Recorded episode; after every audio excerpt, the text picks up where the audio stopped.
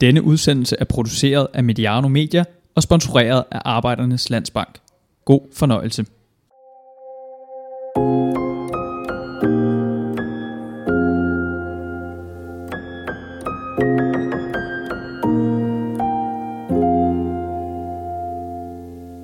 Lytter til Hammer og Brygman, formatet, hvor vi også kigger uden for banen og ser på, hvem der har sat vand over til succes, eller det modsatte, i et lidt længere perspektiv end den næste kamp. Med i lokalet her er Dan Hammer, direktør i Royal Arena.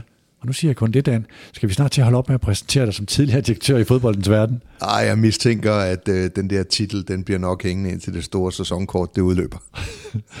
det der med at drive multiarena, sådan I uh, sat over for at drive fodboldklub, hvor adskiller det sig egentlig mest? Um, det mest markante forskel er nok, at arenaen aldrig taber. Uh, det, og det er meget rart. Det, det kan være meget rart, men omvendt så kan man jo sige, at uh, når man aldrig taber, så, uh, så er vinderfølelsen måske heller ikke helt det samme.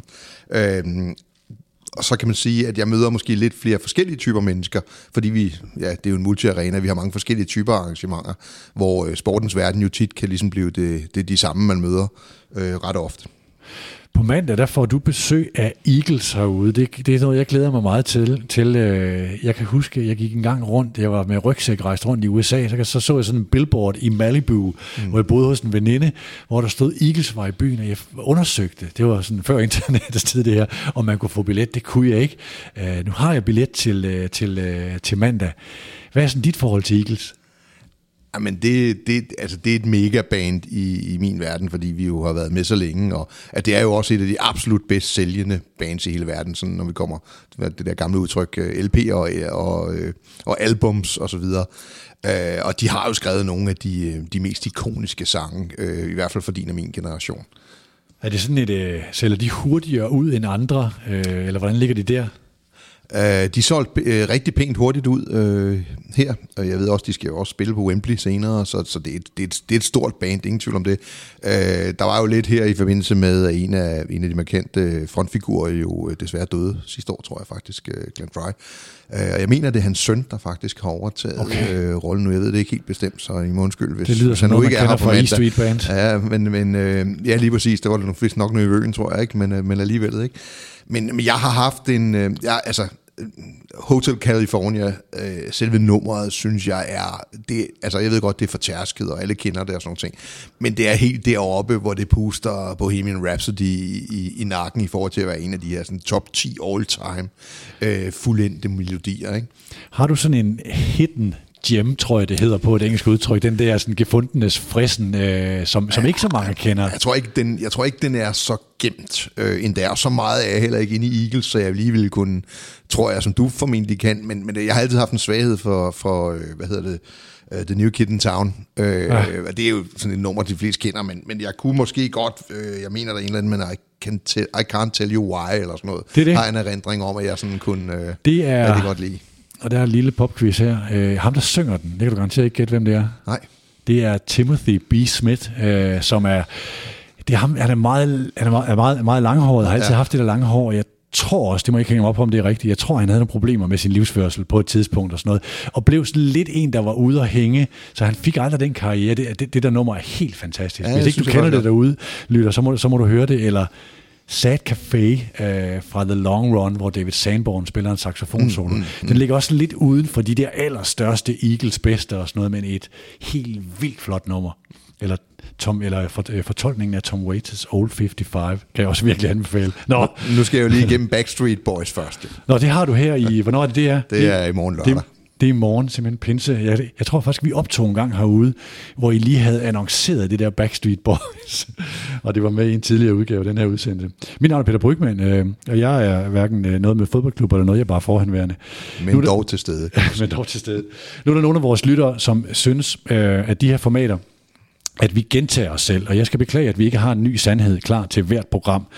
Øh, så mange sandheder i at udvikle fodboldklubber, forretning i sportens verden og arbejde strategisk, er der heller ikke. Det er faktisk også derfor, at vi kun udkommer en gang om måneden, eller mindre end det.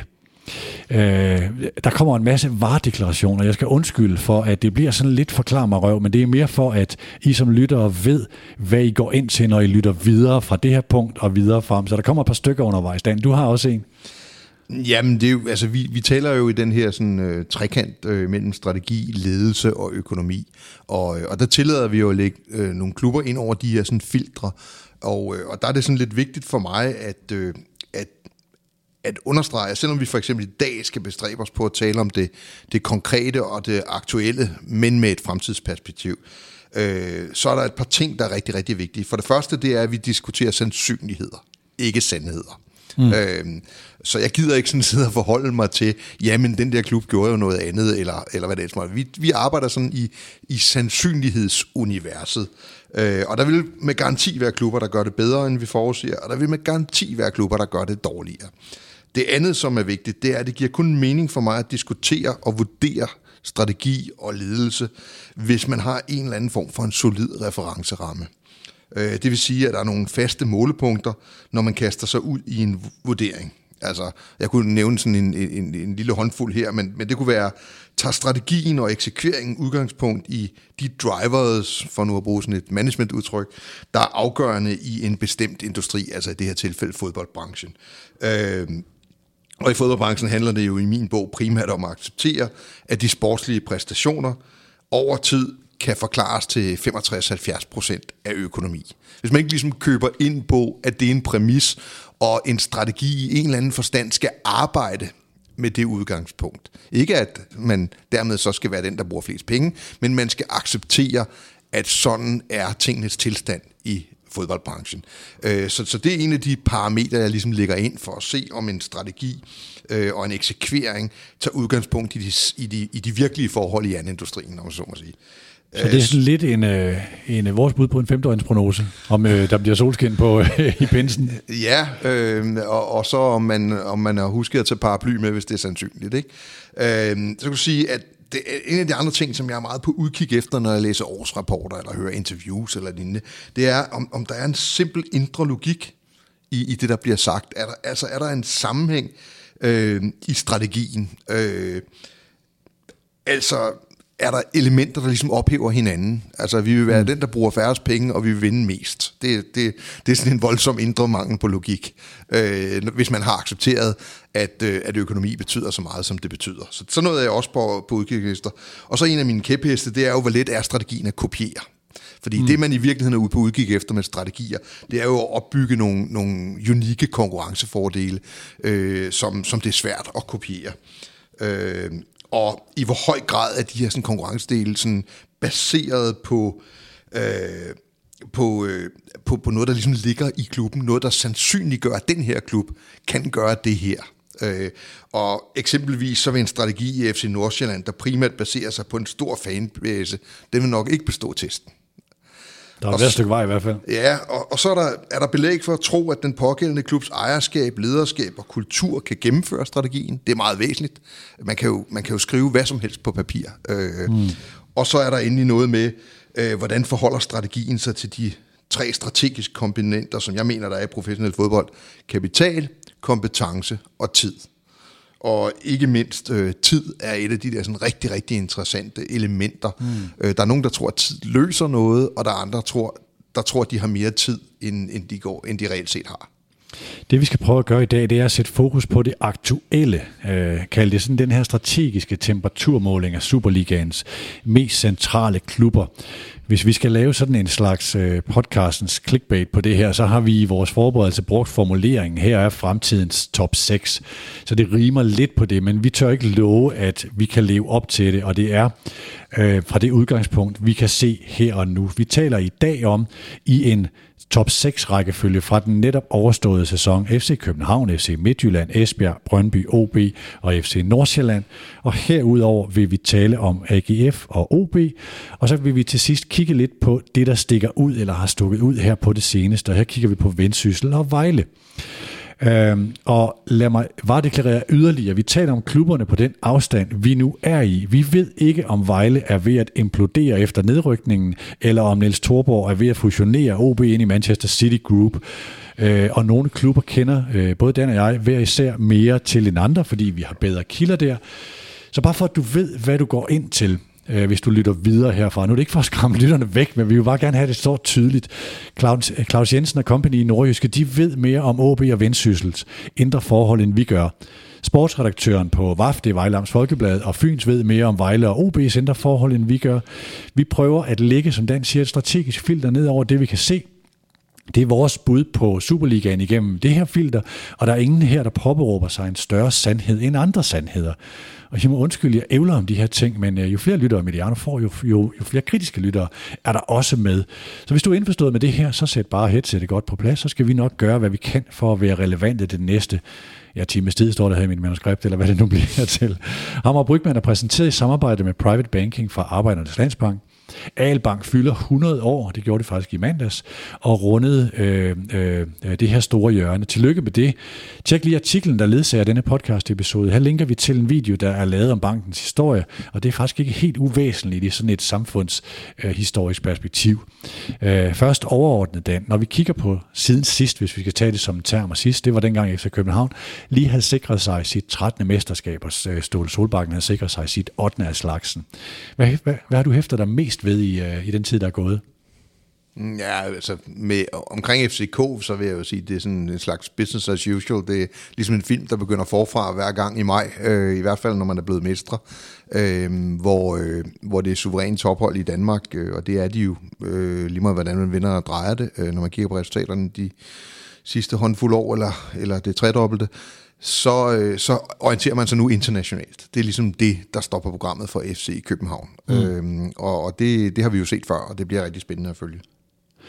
Så lad os begynde i den her gennemgang netop op fra, og efter hvert hold, øh, som vi går igennem, så forsøger jeg at konkludere ved at afsøge, om holdet hører til i det, vi kalder fremtidens top 6.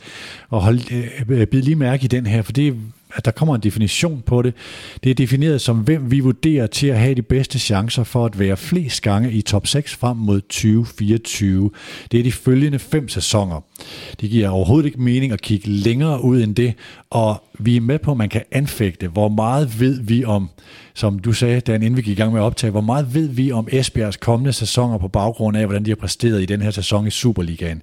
Og øh, måske kræver det et dybere indblik i talentudviklingen og hele det der, øh, nogen kalder det et isbjerg, og det var Lars Fornet, der brugte den term, nogen kalder det en pyramide, det var Flemming Petersen, der brugte den her term i forhold til, hvad man kan se deroppe. Vi er med på den her præmis, og vi forsøger ligesom at tage øh, de forbehold, der er i det. Men nu starter vi med FC København. Der er vel ikke så meget at være i tvivl om, når du kigger fem år frem, eller hvad siger du der, Dan? Øh, nej, det er FCK mod alle de andre, øh, også i de næste fem år, efter min øh, bedste overbevisning.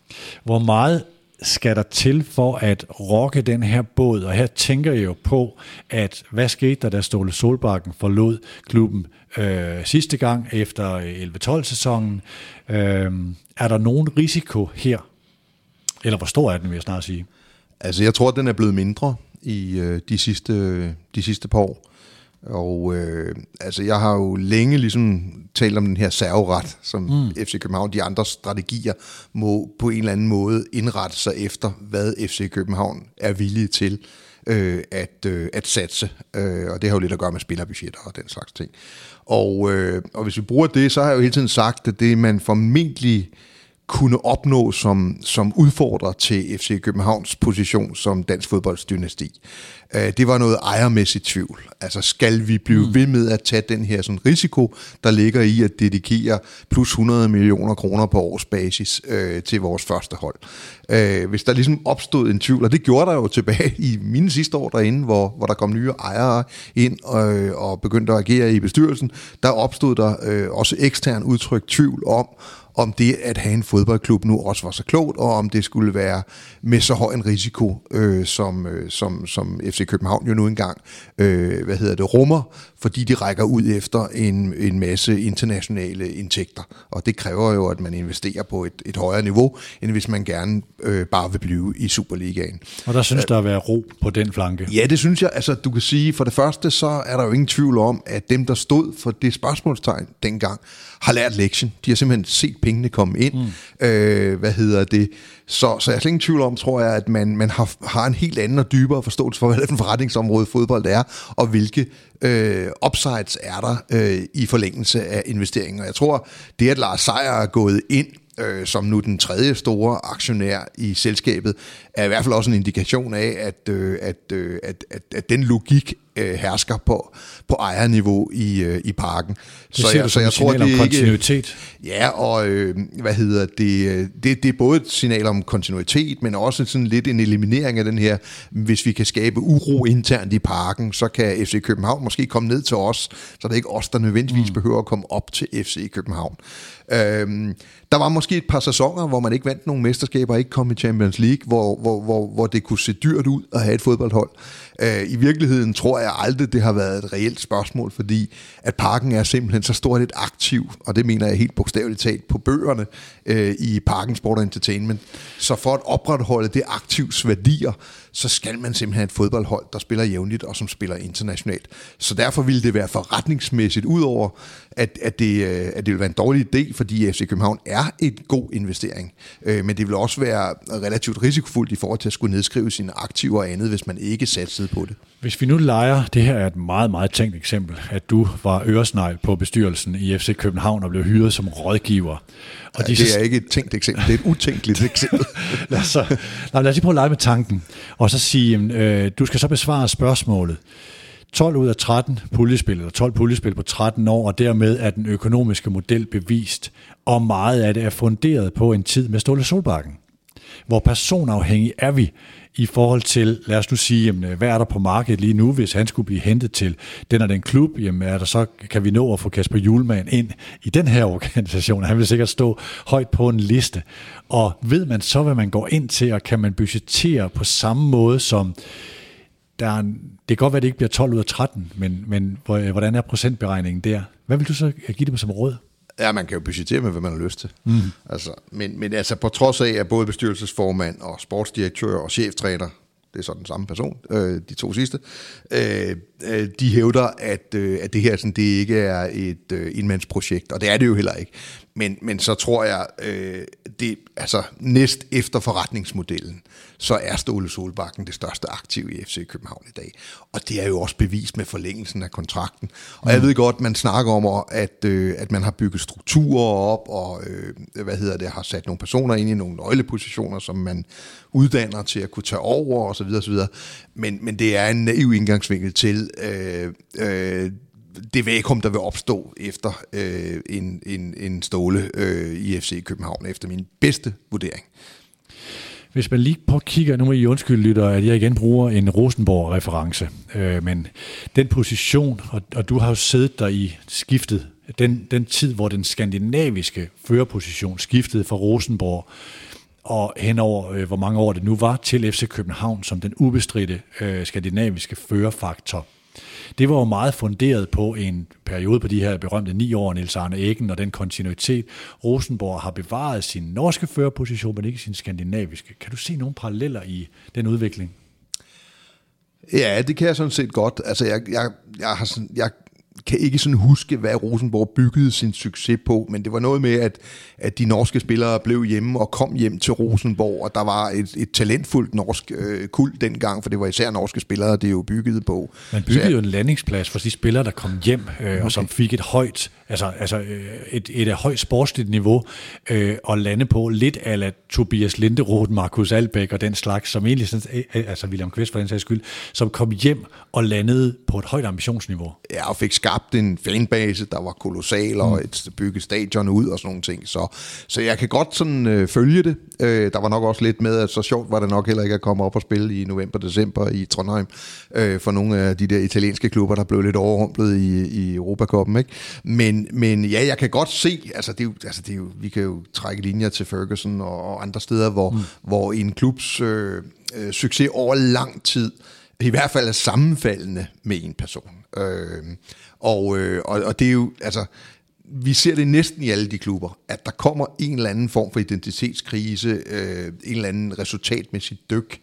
Øh, når det så er sagt, øh, så er jeg ikke sikker på, at Superligaen er så stærk, at det i hvert fald på et national plan ville have de helt øh, store konsekvenser, hvis øh, Ståle fik et større Nej. job. Øh, og det er jo, hvad der skal til, øh, for at han er væk.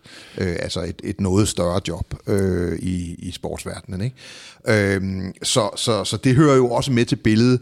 Det vi skal huske på, det er, at FC København, udover at være en unik størrelse sådan rent økonomisk i dansk fodbold, så er det specielle ved FC København jo, at klubben har været så god til at balancere det nationale og det internationale. Mm. Det er altså stadigvæk en øvelse, som vi savner, at andre klubber i nyere tid er lykkedes med på så kontinuerlig vis, som FC København er.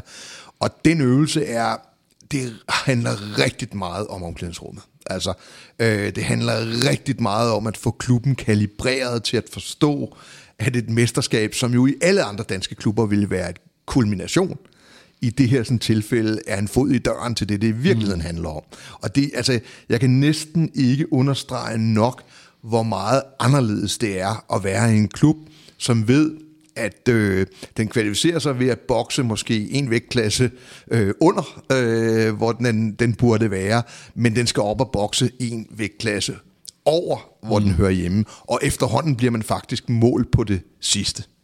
Nu smider jeg lige en parallel ind. Der ligger over i kanalen Mediano Lab, ligger der en snak med Rasmus Nissen, øh, som er i Ajax, som trækker en parallel til FC København. Hvad er det for en selvfølelse, man har, når man er i den klub?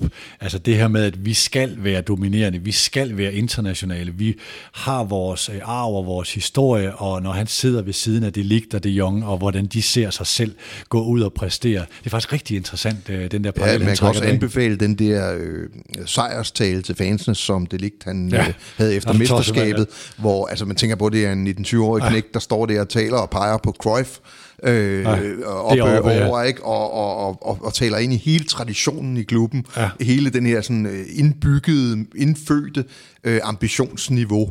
Øh, og, og, og det er jo lidt det, vi snakker om her, øh, hvad hedder det, i, øh, i det her sådan tilfælde, selvom man må sige, at der trods alt stadigvæk er et stykke fra, at mm. FC København kan påstå, at de øh, er i nærheden af, af Ajax på det plan. Ikke? Lad mig lige prøve at vente om og så sige, altså hvilke faktorer sådan i, øh, Øh, hvad skal man sige, øh, selskabets kalibrering og LaLandia og så videre, talentudvikling og branding og sponsorindtægter øh, kan betyde, at afstanden lige frem kan øges Altså jo mere FC København lykkes med at række ud efter Europa, jo mere vil de vel også efterlade konkurrenterne herhjemme.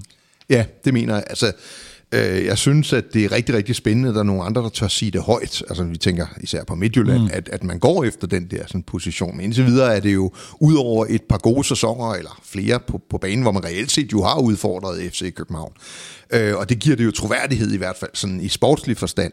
Øh, så venter vi jo stadigvæk på at se sådan for alvor på substansen omkring, øh, hvad det er, der sådan troværdigt skulle kunne gøre, at man, øh, man får bygget et, øh, en klub op, øh, som år efter år vil være i stand til at matche FC København. Stadigvæk med tanke på, at 60, 65, 70 procent af dine resultater kan føres tilbage til dit spillerbudget. Så vi placerer FC København i fremtidens top 6. Lad os prøve at gå til øh, Midtjylland og så sige øh, igen i det her femårige perspektiv, hvor sikker er du på dem i det perspektiv? Der er jeg ret sikker. Mm. Øh, alt andet ville være øh, øh, sådan naturstridigt. Øh, de, øh, de har jo ligget der de sidste øh, lille håndfuldt år i hvert fald, og, øh, og de, øh, altså, de har ro på, på forretningen. Altså de har, de har vækstet deres sponsorindtægter, øh, men først og fremmest så har de jo en ejer, øh, som klart signalerer, at han er i det for, for på den lange bane. Men hvis du lige går før hans tid, og det passer faktisk med den tidshorisont, du siger her, der havde man jo den her tid med uh, Srinivas, tror jeg, jeg vil udtale det, så når jeg bare uh, læser ham, uh, altså Dempo, den her uh, indiske eller mystiske rigmand fra Indien. Og det er jo i den tid, hvor Glenn Riddersholm uh, faktisk er med i en proces, hvor det virkelig bliver skåret ret hårdt, og de balancerer ude noget snavs, som de også har været ret åbne om. Øh, det er jo sådan før Benhams ejerskab, altså hvor, hvor meget er de gjort uafhængige af, at øh, man har et robust og et solidt ejerskab. Øh, hvis Benham pludselig siger, at nu interesserer jeg mig mere for Brentford, og jeg skiver det her af, og øh, nu går jeg videre. Jamen, Benham udgør jo FC Midtjyllands finansielle beredskab. Altså øh, den garanti for, at du kan tage nogle chancer, at du kan arbejde langsigtet. Øh, men, øh, men, men der er intet i Benhams logik, der peger hen imod, at han skulle begynde at tænke sådan. Øh, så, så, så der kan jo altid ske alting i alle fodboldklubber. Øh, men øh, der er ikke noget som helst, der tyder på, at, at Benham ikke vil være en del af FC Midtjylland øh, fremadrettet. Og de har brugt perioden med ham som ejer til også, uanset hvad der måtte ske, til at stille sig meget stærkere. Det synes jeg. Øh, nogle gange kan det være lidt svært at skelne imellem, hvor, hvor står de rent faktisk, hvor siger de, de står. Altså, mm. øh, det er jo klart nok i tabellen, øh, men så kan man selvfølgelig opfinde en anden tabel øh, at snakke mm. om. Øh, men, men du kan sige, de er jo trods alt begyndt at vise nogle, øh, nogle, nogle, øh, nogle sorte tal på bundlinjen. Øh, de, er jo, de er jo sådan set ret transparente omkring, hvordan de har tænkt sig at tage den her sådan, konkurrence med FC København op. Øh, de har definitivt viljen, fordi det skal man også huske på, at... Øh, at uden vilje, så er det i hvert fald helt sikkert, at man ikke kommer til at konkurrere med FC København. Så de har jo viljen til at afsøge mulighederne for, hvordan de med deres udgangspunkt kan tage konkurrencen op på lige fod med FC København. Og det er den her, sådan, som vi har tæsket igennem mange gange i vores udsendelse, den her med, at, øh, at transfer er, er FC, eller bliver FC Midtjyllands øh, LaLandia. Øh, det er i hvert fald et øh, konkret angivet bud på, øh, hvordan man kan komme til at øh, konkurrere øh, med FC København.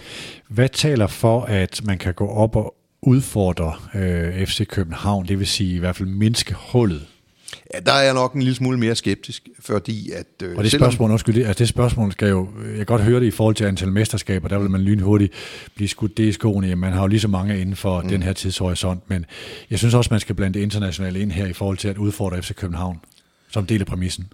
Ja, man kan selvfølgelig sige, hvis FC Midtjylland ligesom lagde låg på deres ambitioner, og så iskoldt gik efter at få mesterskabet så ofte mm. som muligt, men ikke ville bruge det til noget internationalt så vil, øh, så vil der måske ligge noget der, man kunne konkurrere på. Øh, fordi det er bare sværere at håndtere begge øh, ting på en gang. Øh, men, men sådan fungerer sport jo ikke. Man kan jo ikke fravælge muligheden for at gøre det godt internationalt, når først man står der. Og det er jo en logisk konsekvens af, at man gør det godt nationalt.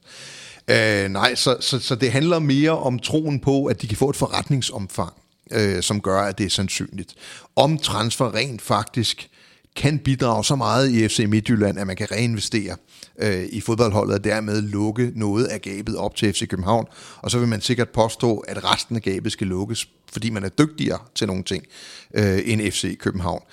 Jeg, har, jeg forbliver skeptisk i forhold til, til, øh, øh, til at opnå veje konkurrencefordele øh, med udgangspunkt i, øh, i øh, hvad hedder det, talentudvikling.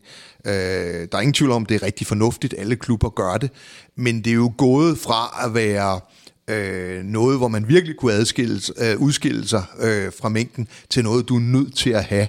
Øh, mm. og, øh, og altså, det handler jo også om økonomi. Altså, jo, jo, jo flere penge du er i stand til at putte ned i dit akademi, jo større sandsynligheden i hvert fald for, at du kan tiltrække og uddanne spillere, øh, på, på et niveau, hvor de kan indbringe rigtig mange penge efterfølgende. Så er der nogle, der er nogle krøller på det, og det skal vi nok komme lidt tilbage til, når vi snakker om FC Nordsjælland for eksempel, øh, som jo aldrig nogensinde vil have en chance for at kunne matche investeringerne i et akademi, som FC København i givet fald ville, ville være villig til at, øh, at øh, investere, men som har nogle andre øh, fordele i forhold til talentudvikling. Der ser jeg ikke helt, øh, der ser jeg stadigvæk Midtjylland som nogen, der kan blive fanget lidt imellem at ville skabe resultater hvert år, og samtidig øh, leve af transfers. Det synes jeg, der er en objektiv øh, øh problemstilling i. Så det her med, at man kan kopiere en øh, strategi, hvis jeg nu siger, øh, FC København skaber øh, øh, eller udvikler Jonas Vind og sælger også Victor Jensen, inden han ryger op på, øh, så er transfer også vores LaLandia, og i øvrigt har vi det rigtige LaLandia. Ja, er det, sådan, altså det, det, det, det, det, det, det, det er meget godt bud, øh, også fordi at transfer er jo også et resultat af at kunne vise nogle spillere frem på øverste hylde hvor Midtjylland indtil videre ikke er, altså Champions League øh, mm. og lignende. Så det er jo ikke bare et spørgsmål om at udvikle nogle fodboldspillere. Det er jo også et spørgsmål om at, øh, at, gøre, at gøre dem salgbare på et meget, meget højt niveau. Mm. Øhm, og, og jeg har stadigvæk svært ved at se den del af det, som handler om at tiltrække øh, spillere, øh, altså talenter, og at forædle deres kundskaber, om jeg så må sige. Øh, den del af det er, synes jeg, svært at tage patent på. Altså, at, at, at man tror på, at man, man har noget i luften, eller jorden, eller, eller vandet, der mm. gør, at, at lige præcis det er vi bedre til end alle andre, øh, der måske er villige til at bruge flere penge på det.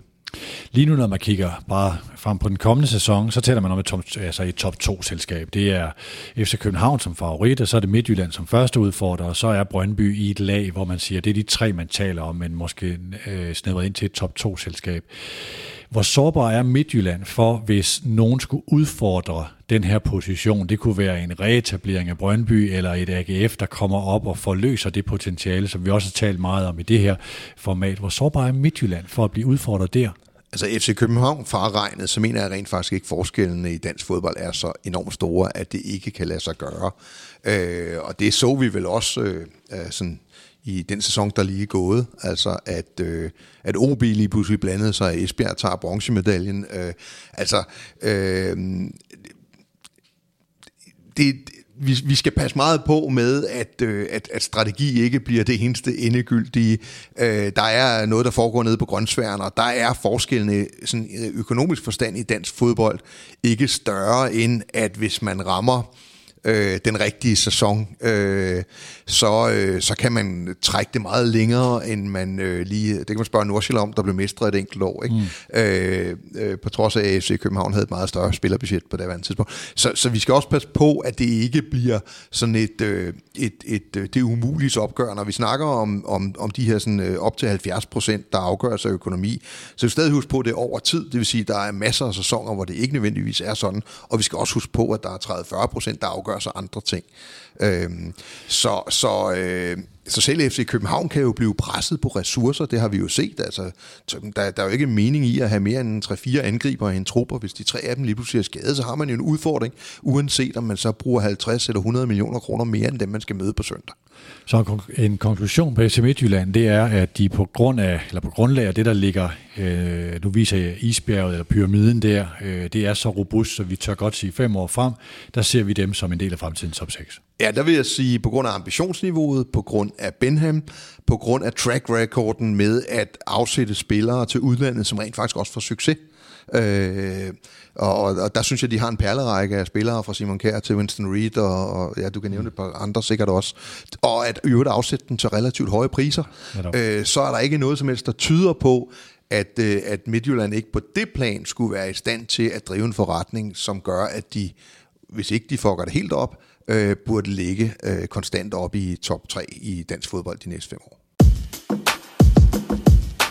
Formuepleje og formueplanlægning er ikke kun relevant for meget velhævende. Faktisk er det meget relevant for flere danskere, end man lige skulle tro. Det ved vi i Arbejdernes Landsbank, og derfor tilbyder vi også private banking målrettet dig og din økonomi. Vi guider dig trygt og ansvarligt igennem de mange muligheder og valg, du har, når din formue skal have de bedst tænkelige betingelser for at passe dine mål og drømme. Tag en snak med os. Vi giver dig overblik og viser dig mulighederne. Så tager vi Esbjerg, øh, fordi vi stadig går frem efter slutstillingen i den netop afsluttede Superliga. Og nu kommer det til at lyde kolossalt københavner-arrogant, men Dan og jeg vil hellere risikere at anklage os for enten manglende indsigt, eller måske ligefrem dogenskab, end at vi forsøger at lade som om, at vi kender ejerforhold, likviditet, sponsorunderlag, talentudvikling ned i detaljen, øh, som vi måske gør øh, i højere grad med FC København, FC Midtjylland og Brøndby, som vi har beskæftiget os mere med. Så når vi bedømmer Esbjerg i et femårigt perspektiv, vil jeg i hvert fald sige med et meningsmålingssprog, at der er en smule usikkerhed i prognosen. Dan, hvad ser du her? Øh, Esbjerg var nok ikke et hold, vi havde talt om, hvis vi havde talt om det her for et år siden. Nej, altså sidder vi og, og kigger på en enorm flot sæson, eller på en enorm solid fodboldklub. Det, mm. øh, altså, vi har jo set det før. Vi har set det med Lyngby, der tager en øh, bronzemedalje. Vi har set Sønderjyske, øh, som, som tog en sølvmedalje, uden at kunne følge det op i hvert fald. Ud, øh, ikke at Sønderjysk er forsvundet som sådan, men, men, men de har jo ikke været helt deroppe igen. Vi har set det med Horsens, der overrasker med at gå i et øh, top 6. Øh, og jeg mener, at Hobro jo, sågar også jo fik et, en rigtig flot øh, første sæson i, i ligaen. Så jeg, jeg vil være utrolig forsigtig med overhovedet at tage noget af det, man har set på banen i den nuværende sæson, øh, til indtægt for, at det her peger et eller andet sted hen om fem år. Men når vi kigger på, når vi har kigget på AGF og taler om potentiale og sådan noget, det som jeg, jeg kigger på her, det er sådan, jamen altså, historien, øh, ja, det, øh, det har Esbjerg, det er en traditionsklub, og de er bare mere interessante, dermed har de et potentiale. Tilskuerunderlag, det følger lidt af det ovenstående, der har de også øh, en, øh, en del her. Talentudviklingen, historisk, ja, har de virkelig haft en meget, meget dygtig talentudvikling. Øh, det er måske svært at også vurdere en sådan et, øh, en et umiddelbart kig på uge 19 og uge 17. De er øh, nummer 4-5. Der var faktisk en kamp i den her uge, som jeg ikke er sikker på, at jeg har med, da jeg skrev manuskriptet. I u 19-rækken, og de er nummer 5 i u 17. De er i DBU's licenssystem, den her med stjernerne rangeret som nummer 10, foran AGF, OB og Vejle. Det tror jeg så, er der nogle af de klubber, der vil anfægte, når man, hvis, hvis man spurgte dem. Og de er så efter Lyngby, Randers og Sønderjyske. Det er det her med tre stjerner, og øh, så er der en, øh, en, en score, der bliver udregnet. Det har været ikke voldsomt kritiseret, men der er i hvert fald nogen, der har følt, at det ikke var helt præcist. Men de ligger godt her. Den sportslige ledelse, for lige at tage min vurdering, det er, sådan, det er det, der har imponeret mig mest i forhold til den bevidsthed om at sammensætte en trup, som også skulle skabe en kultur. Og det er det, der rækker ud over. Ja, det har været en fin sæson, men det er ikke kun et Lyngby eller et, nu ved jeg godt, der er en masse økonomi og ejerforhold og sådan noget i Lyngby, men nogle gange kan du se dem, hvor du siger, at det er et, det man kalder the perfect storm. Øh, altså det har været den her fantastiske sæson. Esbjerg har lidt mere end det, når jeg kigger på det, men jeg aner jo ikke, hvor langt det bærer. Men de er for mig lidt mere end et øjebliksbillede. Jeg er meget spændt på at følge dem. Jeg vil placere dem uden for min top 6, men jeg vil klart give dem en mulighed for at have bygget så meget på og være i færd med det, at de godt kunne være spændende at følge. Det kan man ikke udelukke. Øh, jeg vil sige, det er nogle... Øh, altså, du glemte måske det væsentligste. De har et, øh, et, et meget, meget fint stadion, mm-hmm. øh, og det er en relativt stor by. Øh, ligger lidt tæt på Midtjylland, sådan rent øh, geografisk, øh, og der kan være noget der, der er interessant. Det kan også være noget, der kan få positiv betydning øh, senere hen. Uh, altså, jeg, jeg, vil, jeg vil holde mig til min, min hovedregel om, at, øh, at alle kan danse en sommer. Uh, altså, Tracy, hvad hedder han ikke Tracy Austin? det var en anden, hvad hedder han? Øh, Austin øh, går ind og spiller sådan en sæson, der, det er ikke noget, der peger ret meget fremadrettet. Det er det altså ikke. Det tror du ikke, han gør? Øh, at, altså, det er jo dygtigt at hente, hvad hedder han, vores spiller op fra Randers. Øh, Joni Kauko. Ja, Kauko ind, og han præsterer sådan en sæson. Jeg, jeg vil ikke lægge sindssygt mange penge på, han gør det på samme niveau øh, i næste sæson. Øh, så, så, altså, jeg, jeg, altså jeg, jeg ved godt, ja, traditionelt har de haft god talentudvikling. De blev mestre for for U19 for et år eller to siden. Ikke? Øh, men man skal også bare huske på, at et godt U19-hold gør ikke nødvendigvis et godt Superliga-hold fem år senere eller to år senere. Øh, der, der er noget værdi at hente øh, på det plan der, øh, men, men det er meget, meget, meget, meget tidligt at... Øh, at bruge Esbjergs øh, rigtig, rigtig flotte sæson. Altså, jeg, jeg er også farvet lidt af, jeg sad og så dem for lidt over et år siden over i Sundby Park. Der havde jeg jo ikke et indtryk af, at det var en af dem, der skal udfordre, øh, øh, hvad hedder det, øh, medaljekandidaterne øh, året efter, vel? Så, så jeg synes, at, at det er, skal vi kalde det en journalistisk stramning, hvis man lægger ligger for meget positivt ind i, øh, at, øh, at man har spillet en rigtig flot sæson. Og jeg synes også, truffet nogle rigtig gode sportslige valg. Og, og det er jo klart, kan man blive ved med at se noget i spillere, som andre har kasseret? Der er jo i hvert fald en 3-4 spillere, og nu har vi nævnt et par stykker af dem, som, øh, som i andre sammenhæng ikke fik så meget ud af det, som de har fået under Lammers. Øh, og, og hvis det er en øh, evne, man rent faktisk har, eller han for eksempel har, øh, så kan det selvfølgelig være meget, meget interessant. Øh, men det er ikke noget, jeg ville bygge en klub op omkring. Nej, det, øh, det, det er jeg sådan set enig i, men det jeg hæfter mig ved, det var den der bevidsthed i forhold til, en ting er at plukke spillere, der kan gøre, at vi bliver robust og bæredygtige i Superligaen til at få os igennem den her sæson, men den bevidsthed omkring kulturen og den måde, de sammensætter det på. I hvert fald, når jeg har lyttet til at kigge på, og de ting, som, som, som vi kan tage ind, så synes jeg, der er noget der, som som, som ikke peger frem mod top 6 sådan her og nu, og nu bider de sig fast, men der er også nogle trædesten på vej derhen. Du har, du har tidligere brugt den her øh, sammenligning med FC Nordsjælland, øh, Superliga-struktur og hvor mange hold, og det at man starter med at sige, vi kan ikke rykke ud, og vi er top 10 potentiale, eller det er der, vi ligger, og så kan man blive top 8, så kan man blive top 6, og så det er den bygge på ting, som kan være. Jeg ser jo Esbjerg som et klart øh, top 10 hold, i den kommende sæson, og dermed kan de sådan set fortsætte deres udvikling, også i en, i en, i en strukturomlægning, hvor andre måske kan være mere sårbare. Jeg tror ikke, det her er et hold, der, der, der falder igennem. Og så er spørgsmålet jo, hvor meget bygger man så på for at blive den her periode på de fem sæsoner? Hvor meget kan man så bygge på til det, der bliver sundt? Fordi Esbjerg har en historik og en talentudvikling, som hvis man, de har været meget usunde hen over de senere år, øh, i alt det, der er sket, og man europæisk succes, og så købte man spillere, og man, det er dyrt at være rig nogle gange, hvis man træffer de forkerte beslutninger. Det gjorde Esbjerg jo, så blev den usund. Mm. At nu bygger de på noget, der for mig virker mere sundt, men det er på en afstand, det indrømmer jeg. Jamen, vi kommer jo lidt fra to forskellige verdenshjørner der, i, mm. i den der sådan organiske oplevelse mm. af, at en klub bygger på sportsligt, altså i tider, hvor, hvor man skifter en tredjedel af truppen ud stort set øh, en gang om året, og Øh, og igen det her med, at forskellene i dansk fodbold i økonomisk forstand, når vi kommer ned i det her midterbælte, er, er, er relativt små. Altså det er en eller to skader på det forkerte tidspunkt, kan meget vel kan flytte rigtig meget sportligt. Øh, jeg tror ikke, at, øh, at Johan Lammers og folkene i Esbjerg kan se sig fri for at tænke, hmm, det bliver en hård sæson næste sæson. Hmm. Vi er ikke sikre på ikke at rykke ned. Så det der, nu har vi jo talt meget i Mediano-regi om de her provinsens store byer. Øh, var det tre byer med Aarhus, Aalborg og Odense, eller var det fire byer med Esbjerg? Ser du Esbjerg som værende under de tre andre i det perspektiv her og sige, der, du skal blive overrasket, hvis de skubber sig derop, og så det, vi, vi taler om de fire store byer. Nu kan jeg ikke huske deres omsætning. Det vil jeg bedømme det ret meget udefra. Øh, udefra. Altså den omsætning, som du kan sige, der vil være fra år til år, og som er en lille smule mindre påvirket af, om det lige er et godt eller et dårligt år. Øh, de har potentialet til, de er jo øh, Danmarks øh, hvad er det, femte største by, så, så, så det siger sig selv. Øh, de er en øh, One Club City, så, så på den måde har de, og det er jo et meget, meget driftigt erhvervsliv, og Esbjerg er måske i lige så høj grad som OB jo sådan et, et, et, et sted, hvor man definerer sig ud fra, hvem man er. Altså Vestjyde og Esbjerg har en betydelig placering, også øh, fodboldhistorisk øh, på den måde. Øh, og hele offshore-industrien har jo centrum i, øh, i Esbjerg.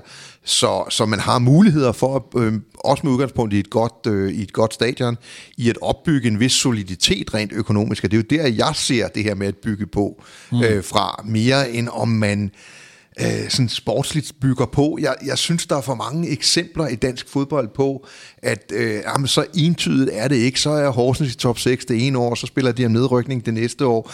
Så er Lyngby, og så er de rykket ned. Øh, altså, øh, det, det, altså selv den der sådan fantastisk gode historie med Sønderjyske, øh, det er vel en af de få, hvor jeg ligesom siger, man har fået en bund, der i hvert fald øh, er, er højere end der, hvor man var før. Men, men, øh, men, men stadigvæk vil du sidde og dømme Sønderjyske ude af nedrykningskampen i næste sæson. Jeg tør i hvert fald ikke. Altså det jeg hæfter mig ved, det er jo den der, altså Sønderjysk er jo måske gået fra, lad os sige, niveau 15 millioner i sportsligt budget hen over niveau 20 til måske at bevæge sig op imod niveau 25. Esbjerg kommer fra nu kan jeg ikke huske årstallene præcis, men da jeg dykkede meget detaljeret ned i det, og det har nok været 15-16 i den der periode, der lå Esbjerg omkring 30, Randers lå omkring 30, OB, det blev meget diskuteret, om de lå på 30-34 eller lidt under, det afhænger af, om man spurgte dem selv eller andre, ikke? og OB lå på 28. Der var Esbjerg klart i det der mellemdyre provinsfelt, og så kom der hele den proces, hvor man skulle rydde voldsomt op, hvor de formentlig er gået ned. Og hvor de præcis er i dag, det ved jeg jo ikke, men det er jo den rejse. Du skal jo skabe en økonomi. Det kommer vi til med AGF, med at kunne skabe en omsætning og sponsorindtægter, så man bevæger sig op, så du begynder at kunne distancere sig fra det felt, du er i, for at følge din tese med økonomi over tid, øh, at skubbe dig derop. Øh, men noget kan du... Men, men det er ikke 5 millioner, der gør en forskel. Nej, det er, selvom det, det er selvom det i det her tilfælde men måske det udgør 20 procent, så er det stadigvæk for lidt, når du går ned og kigger på, hvad garanteret kvalitetsspillere mm. koster. Altså vi taler, øh, vi taler på det her niveau om en, måske halvanden spillers forskel, som, som har et relativt højt niveau i forhold til, til det niveau, vi taler om i Superligaen her. Ikke? Øh, altså der, der, der kan det lige så godt være skadesfrekvensen i det enkelte sæson, der, der, der er mindst lige så afgørende. Så selvfølgelig er det en forskel, om du bruger plus 120 millioner kroner, eller du bruger 30. Det, det, det, det er helt definitivt, især over tid, en meget stor forskel. Øh, og selvfølgelig skal du stræbe, hvis du har 25 millioner, skal du stræbe efter at få de 35 millioner, og så har du dog den ene eller to spillere mere, og alt den lige, hvis du er gennemsnitlig god til det andet, så vil det få en betydning. Mm. Men det andet vil have en relativt stor betydning, når du er nede i de små differencer, som vi snakker om her økonomisk. Og så er der også en præmis i den her diskussion i forhold til, hvad kan så, øh, hvor kan kontinuitet udlignet økonomi øh, med, hvem er træner hvor lang tid. John Lammers øh, eller i OB, Jakob Mikkelsen, hvor længe har OB, Jeppe Tverskov og Kadri og så videre. Øh, der er der, når man der er den her femårige periode, vi taler om her, der kan jo i virkeligheden, du kan jo have en dygtig epoke, som er tre år, der betyder, at du er tre år i top 6, øh, men det er ikke nødvendigvis klubben fundament, der er til det. Nej, og så er der jo folk, der sidder, I har også nogle af dem siddende i studiet øh, på Mediano, som jo kan se på et fodboldhold mm. og se, om de spiller efter en bestemt måde, og, og, og når jeg diskuterer spillestiler og lignende, så diskuterer jeg det ikke, om det skal være det ene eller den anden type spillestil, men om det er tydeligt, om det er så tydeligt, som man kan konfigurere for eksempel sin talentudvikling efter det. Mm. Øh, fordi det giver en effektivitet igennem systemet, at, øh, at man, man er afklaret med, hvordan man skal spille fodbold. Øh, så, så, så det, og det er jeg simpelthen ikke i stand til at vurdere, øh, og det vil overraske mig meget, hvis Esbjerg havde en meget afklaret spillestil, som allerede nu var begyndt at drøbe ned, drøbe ned igennem ungdomsafdelingen, mm. øh, når det er i den grad baseret på spillere, man har hentet ind, og som har toppræsteret øh, i, den sidste, i den sidste sæson. Så, så jeg synes, det er et, et, et flot, men meget, meget stort spørgsmål, tegn, øh, om, om Esbjerg bare allerede i den kommende sæson er i top 6. Så i den givende definition placerer vi lige nu Esbjerg uden for top 6. Uh, uh, lad os så gå til øh, øh denne sæsons nummer 4, nemlig Brøndby, øh, og kigge på dem øh, i det her prisme. Hvor sikker er du på, at Brøndby skal man slet ikke diskutere i forhold til top 6 eller ej?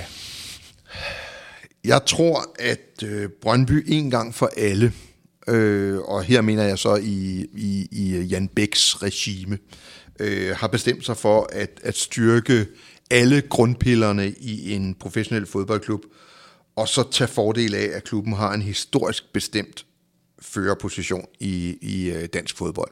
Altså det vil sige, at øh, man kan sige, at man formentlig vil forsøge at løfte blikket og arbejde langsigtet, men uden at snuble over enten ujævnheder eller sine egne ben. Øh, og det lyder sådan en lille smule øh, kryptisk, men, men jeg synes, der er tegn på, at man den her gang siger, okay, nu går vi dansk, vi går, øh, hvad hedder det, ungdomsvejen. Øh, Niels Frederiksen er jo, altså i den grad en indikation af, at, at, at det er det, man gerne vil Jesper Sørensen og beholde Martin Retor. Altså det, det her sådan, jeg tror, at man samtidig med det vil man så forsøge at styrke sin, øh, sit kommercielle grundlag øh, ved at investere i stadion og i sin fanbase, ved at investere i, i deres muligheder derude. Så jeg tror, at man nu er kommet frem til, at nu arbejder vi langsigtet, uanset hvad det vil koste på kort sigt. Øh, og det er godt. Øh, ja, det er altid godt at arbejde ensrettet efter en, en plan. Øh, om det har jo lidt at gøre med, hvor langt det kan række. Øh, og det er jo selvfølgelig et åbent spørgsmål, men jeg, men jeg tror lige nu, der blæser vindene i retning af, at, øh, at bygge et, et dansk, skråstreget, skandinavisk koncept, som, som i den grad kan kendes fra, du kunne sige, et, et FC øh, Nordsjælland Grand Cru, Altså, mm. øh, fordi du, du har den her mulighed for at få langt flere sponsorindtægter, langt flere tilskuere.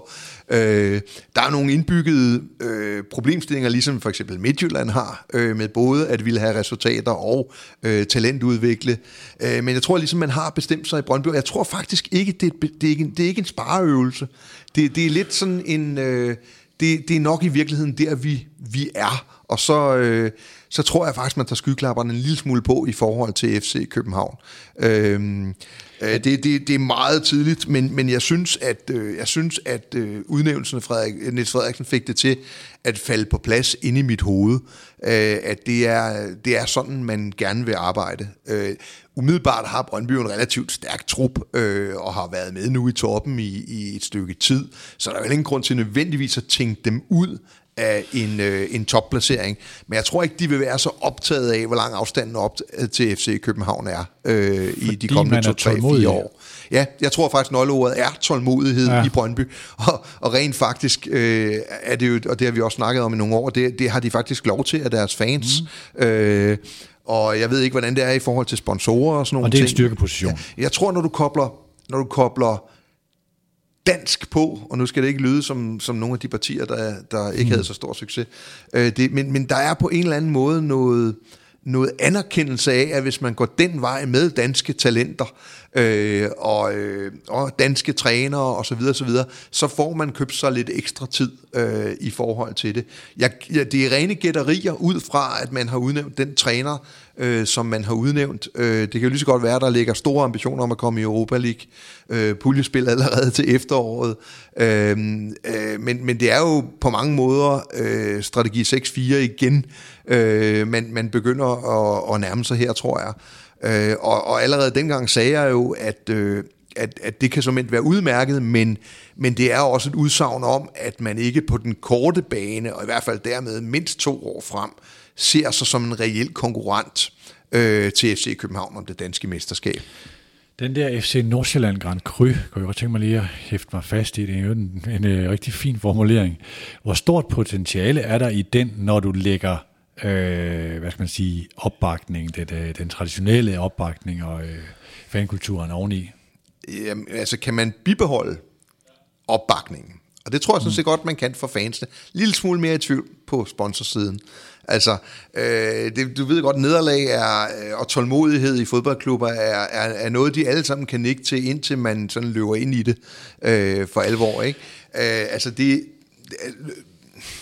sådan i, en, i en, en eller anden form for en gennemsnitsbetragtning vil Brøndby kunne have en større økonomi på at gøre det nøjagtigt lige så godt som FC Nordsjælland. Altså, mm. øh, og dermed så en mulighed for at gøre det bedre end FC Nordsjælland øh, øh, kontinuerligt. Der er så nogle ting i, i Brøndby, som alligevel gør, at det kan blive svært at lave en FC Nordsjælland Grand Cru. Og, og det er det her med, at FC Nordsjælland tilbyder det sidste element, som måske er den vigtigste værdiskabelse i forhold til øh, talentudvikling øh, udvikling og salg, nemlig minutter på første hold. Mm. Øh, fordi det er fint at have defineret, at et eller andet antal spilleminutter skal være af homegrown players og sådan nogle ting. Men er det 10 minutter i slutningen af en kamp med tre spillere, der kommer ind, og så er det en halv time, og så, så er man der? Eller er det i centrale positioner, som det er i Nordsjælland? Altså, der er det bare en med dem. Når den første falder af en eller anden årsag, så er det bare den næste 17-årige igen. Ikke? Det er så konsekvent. Og det har jeg nok min tvivl om, om både Midtjylland og om Brøndby, de i virkeligheden kan gå så konsekvent til opgaven øh, med, med, øh, med et gennemsnit på 12-14.000 tilskuere og, og en sponsoromsætning på, på den pæne side af hvad, 60-70 millioner kroner. Ikke? Øh, altså, hvor, hvor meget kan man behovsudsætte med udgangspunkt i, at det, der sker, er øh, peger, peger sådan set fornuftigt nok ud i fremtiden. Det bliver rigtig spændende. Hvis Brøndbys afsæt, øh, sådan lige et par år tilbage, også har været, at FC København de kunne gå ud og købe spillere til 2-3 millioner euro, øh, og Brøndby skulle være heldig og dygtig og gå ud og finde en Kamil Vilcek, der var lidt havnet på øh, noget, hvor han ikke var så dyr, øh, og ham kunne man købe for øh, ganske få øh, millioner om overhovedet i flertal. Øh, hvad er så den hvis du, hvis du igen skulle lege konsulent eller øresnegl, og så sige, jamen, skal vi gå efter den position, eller skal vi gå efter at være så dygtige til at have en klar, tydelig sådan Red Bull-agtig spillestil at lære, eller være inspireret af, af hele det strategiske arbejde, tilsat noget Nordsjælland Grand Cru og investering i infrastruktur og fanzoner og stadion og, øh, og så videre, som jo er en anden model end FC København. Hvad er så den rigtige vej? Og jeg ved godt, man ikke kan skære den ud i en fuldstændig stereotyp. Nej, jeg ved det jo heller ikke. Øh, men du kan sige, at hvor jeg for et par sæsoner siden var ret sikker på, at Brøndby skulle gå efter FC København, eller måske nærmere for tre års sæsoner siden, fordi jeg tror, det var muligt at opnå den her strategiske tvivl i parken. Mm. Så, øh, så er det jo klart, at i og med, at den måske er forduftet, så er det måske ikke så tosset at ligesom sige, men måske er det afsæt til det næste attentat på FC København, vi skal gøre.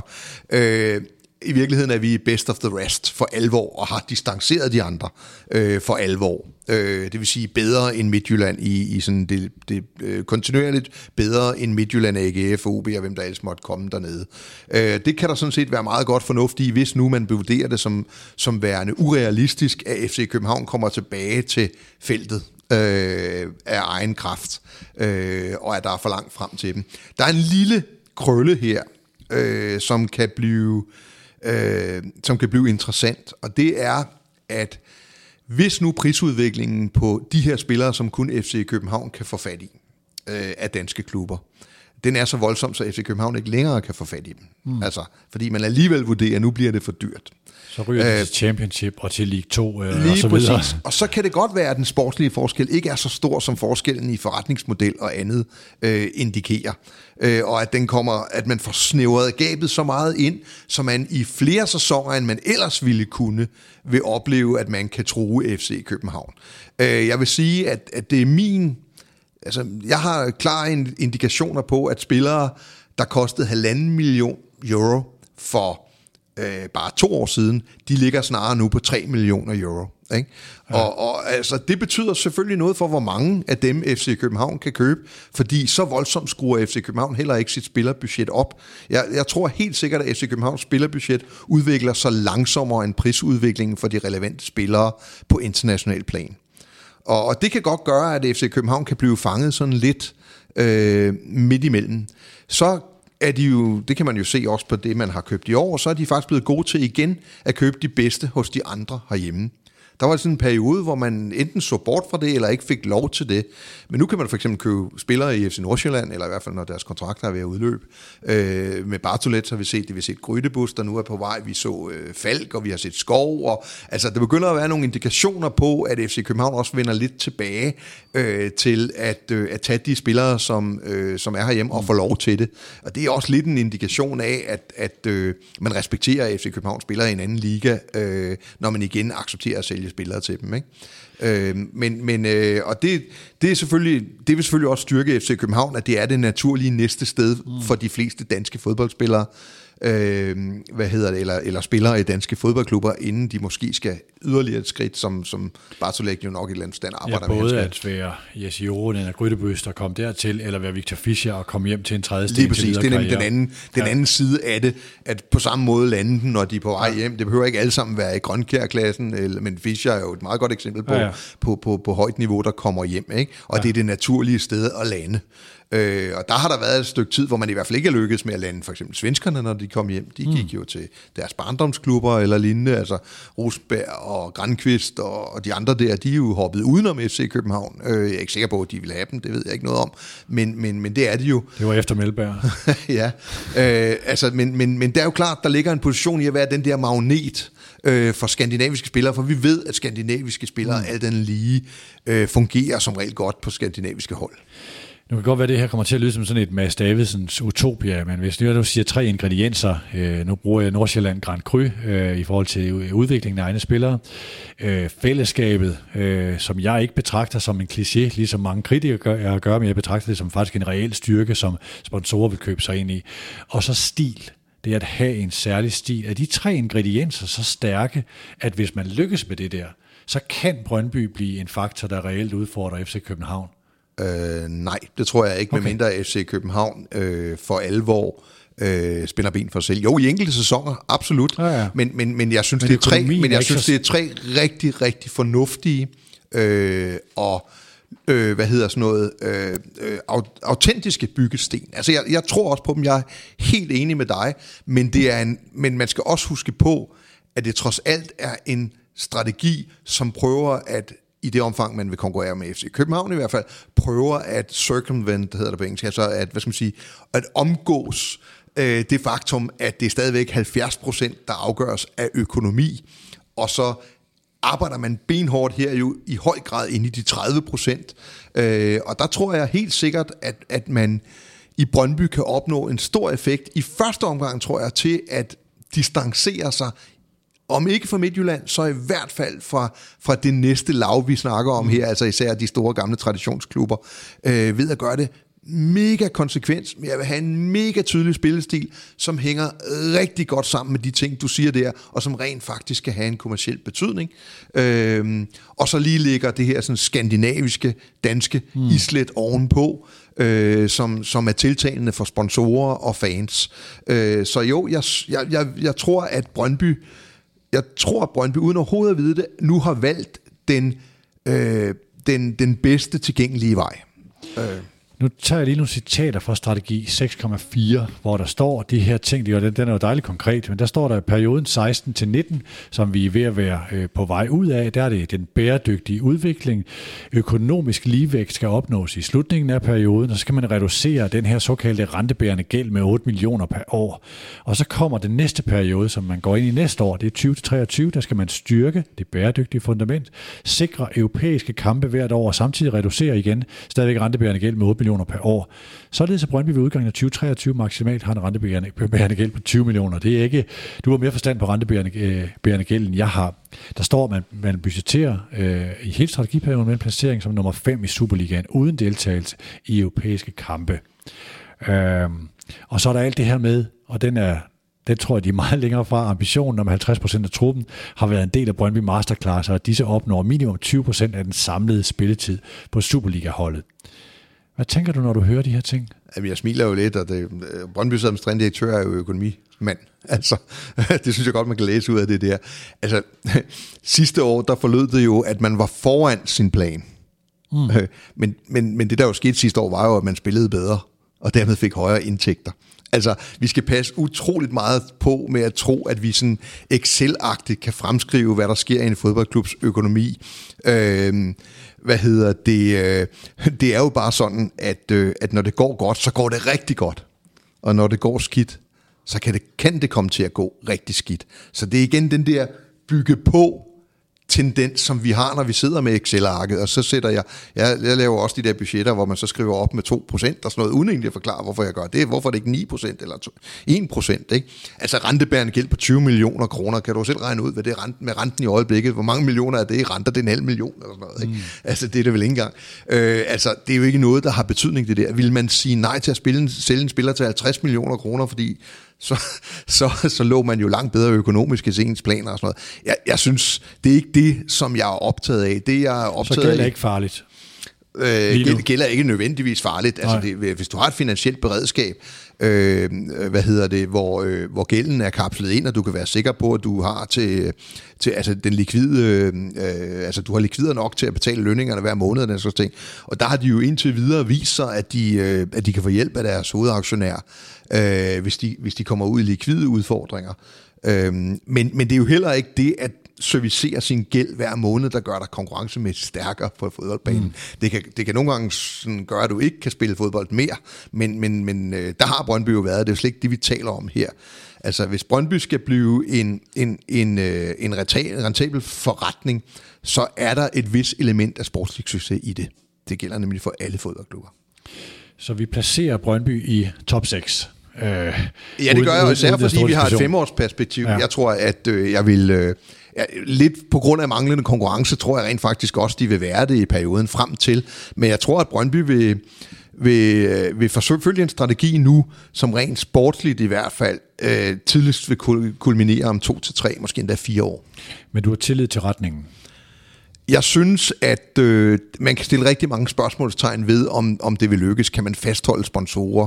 Øh, hvad hedder det? Kan, bliver fans ved med at være tålmodige og sådan nogle ting? Øh, det kan også være, at man løber ind i en helt fantastisk sæson, hvor de unge spillere bare brager igennem. Mm. Altså, det er svært at forudsige. Men, men ja, som sagt, så synes jeg, at det lige bare tyder på, at man har taget den den, den bedste næstbedste vej, altså når, når man sådan ligesom øh, ikke for alvor tror på, at man skal op og lægge arm med FC København, fordi at FC København øh, vil bare blive ved med at gøre sig stærkere og stærkere, hvis det er tilfældet. Så derfor er det noget andet, man orienterer sig mod. Og på trods af Jan Bæks renommé for at være den der meget impulsive og gøre en masse ting og rive i mange håndtag, så er tålmodigheden i deres strategiske retning, det vi kan se, et af deres største aktiver det giver ikke mening at ansætte Mads Davidsen og Niels Frederiksen, hvis ikke du øh, anerkender, at, øh, at der skal høstes på den lidt lange bane. Mm. Så lad os prøve at kigge på OB, som øh, øh, sluttede som nummer 5 her. De, er, de var tæt på Europa. De forløste den her 8 års tørke siden 2010-11-sæsonen, hvor de fik øh, sølv dengang. Øh, for inden havde man været 6 år i top 4. Jeg kunne godt tænke mig at åbne OB med det her spørgsmål. Hvem af OB, OB og AGF tror du får flest top 6 placeringer frem mod 2024? Pas. Okay. Altså, jeg, vi, vi kan slå terninger om det. Øh, jeg synes ikke... Øh, jeg ved godt, at mavefornemmelsen øh, ser fornuftig ud faktisk i, øh, i hvert fald to ud af de tre klubber.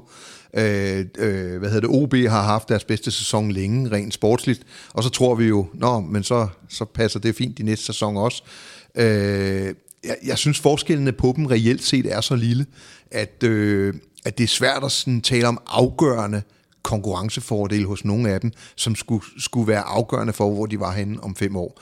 Øh, ejerforholdet i OB er solidt, øh, men kan de bruge det til noget? Det er jo det helt store spørgsmål, vi har rejst det mange gange. Øh, men de, der er i hvert fald ikke nogen sådan megamæssig stor risiko for OB. Øh, de, de vil være der også i fremtiden. Øh, hvad hedder det? Der kan man sige, at både AGF og OB er, er sådan øh, ejermæssigt en lidt mere skrøbelig størrelse, øh, og vil... Øh, Øh, der vil i hvert fald være rejst nogle spørgsmål, hvis, hvis det går rigtig galt, øh, eksempelvis i den kommende sæson. Og vi skal hele tiden huske på, vi står også over for en sæson, og det synes jeg er rigtig, rigtig interessant. Når vi kigger fem år frem, så har vi, så har vi den allerførste sæson, som kan ryste rigtig mange klubber af deres grundvold. Mm.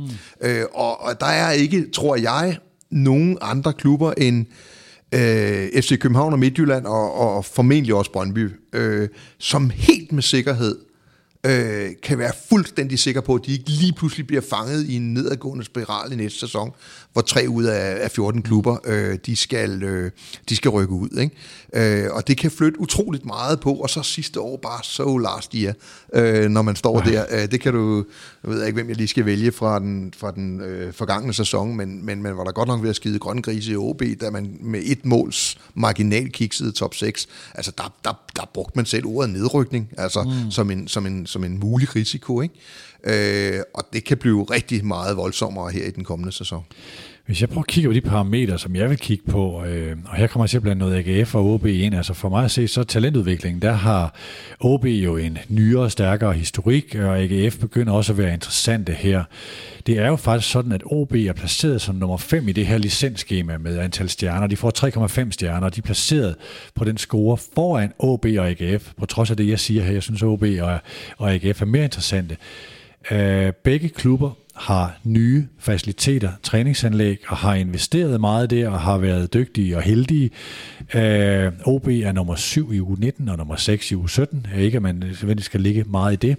Og så kommer det her med sponsorunderlaget og den her ligge på ting, som jeg hæftede med ved, da nu siger Lars Forné ikke beløbet, øh, men siger, at man nærmer sig et niveau øh, på, på tæt på Brøndby.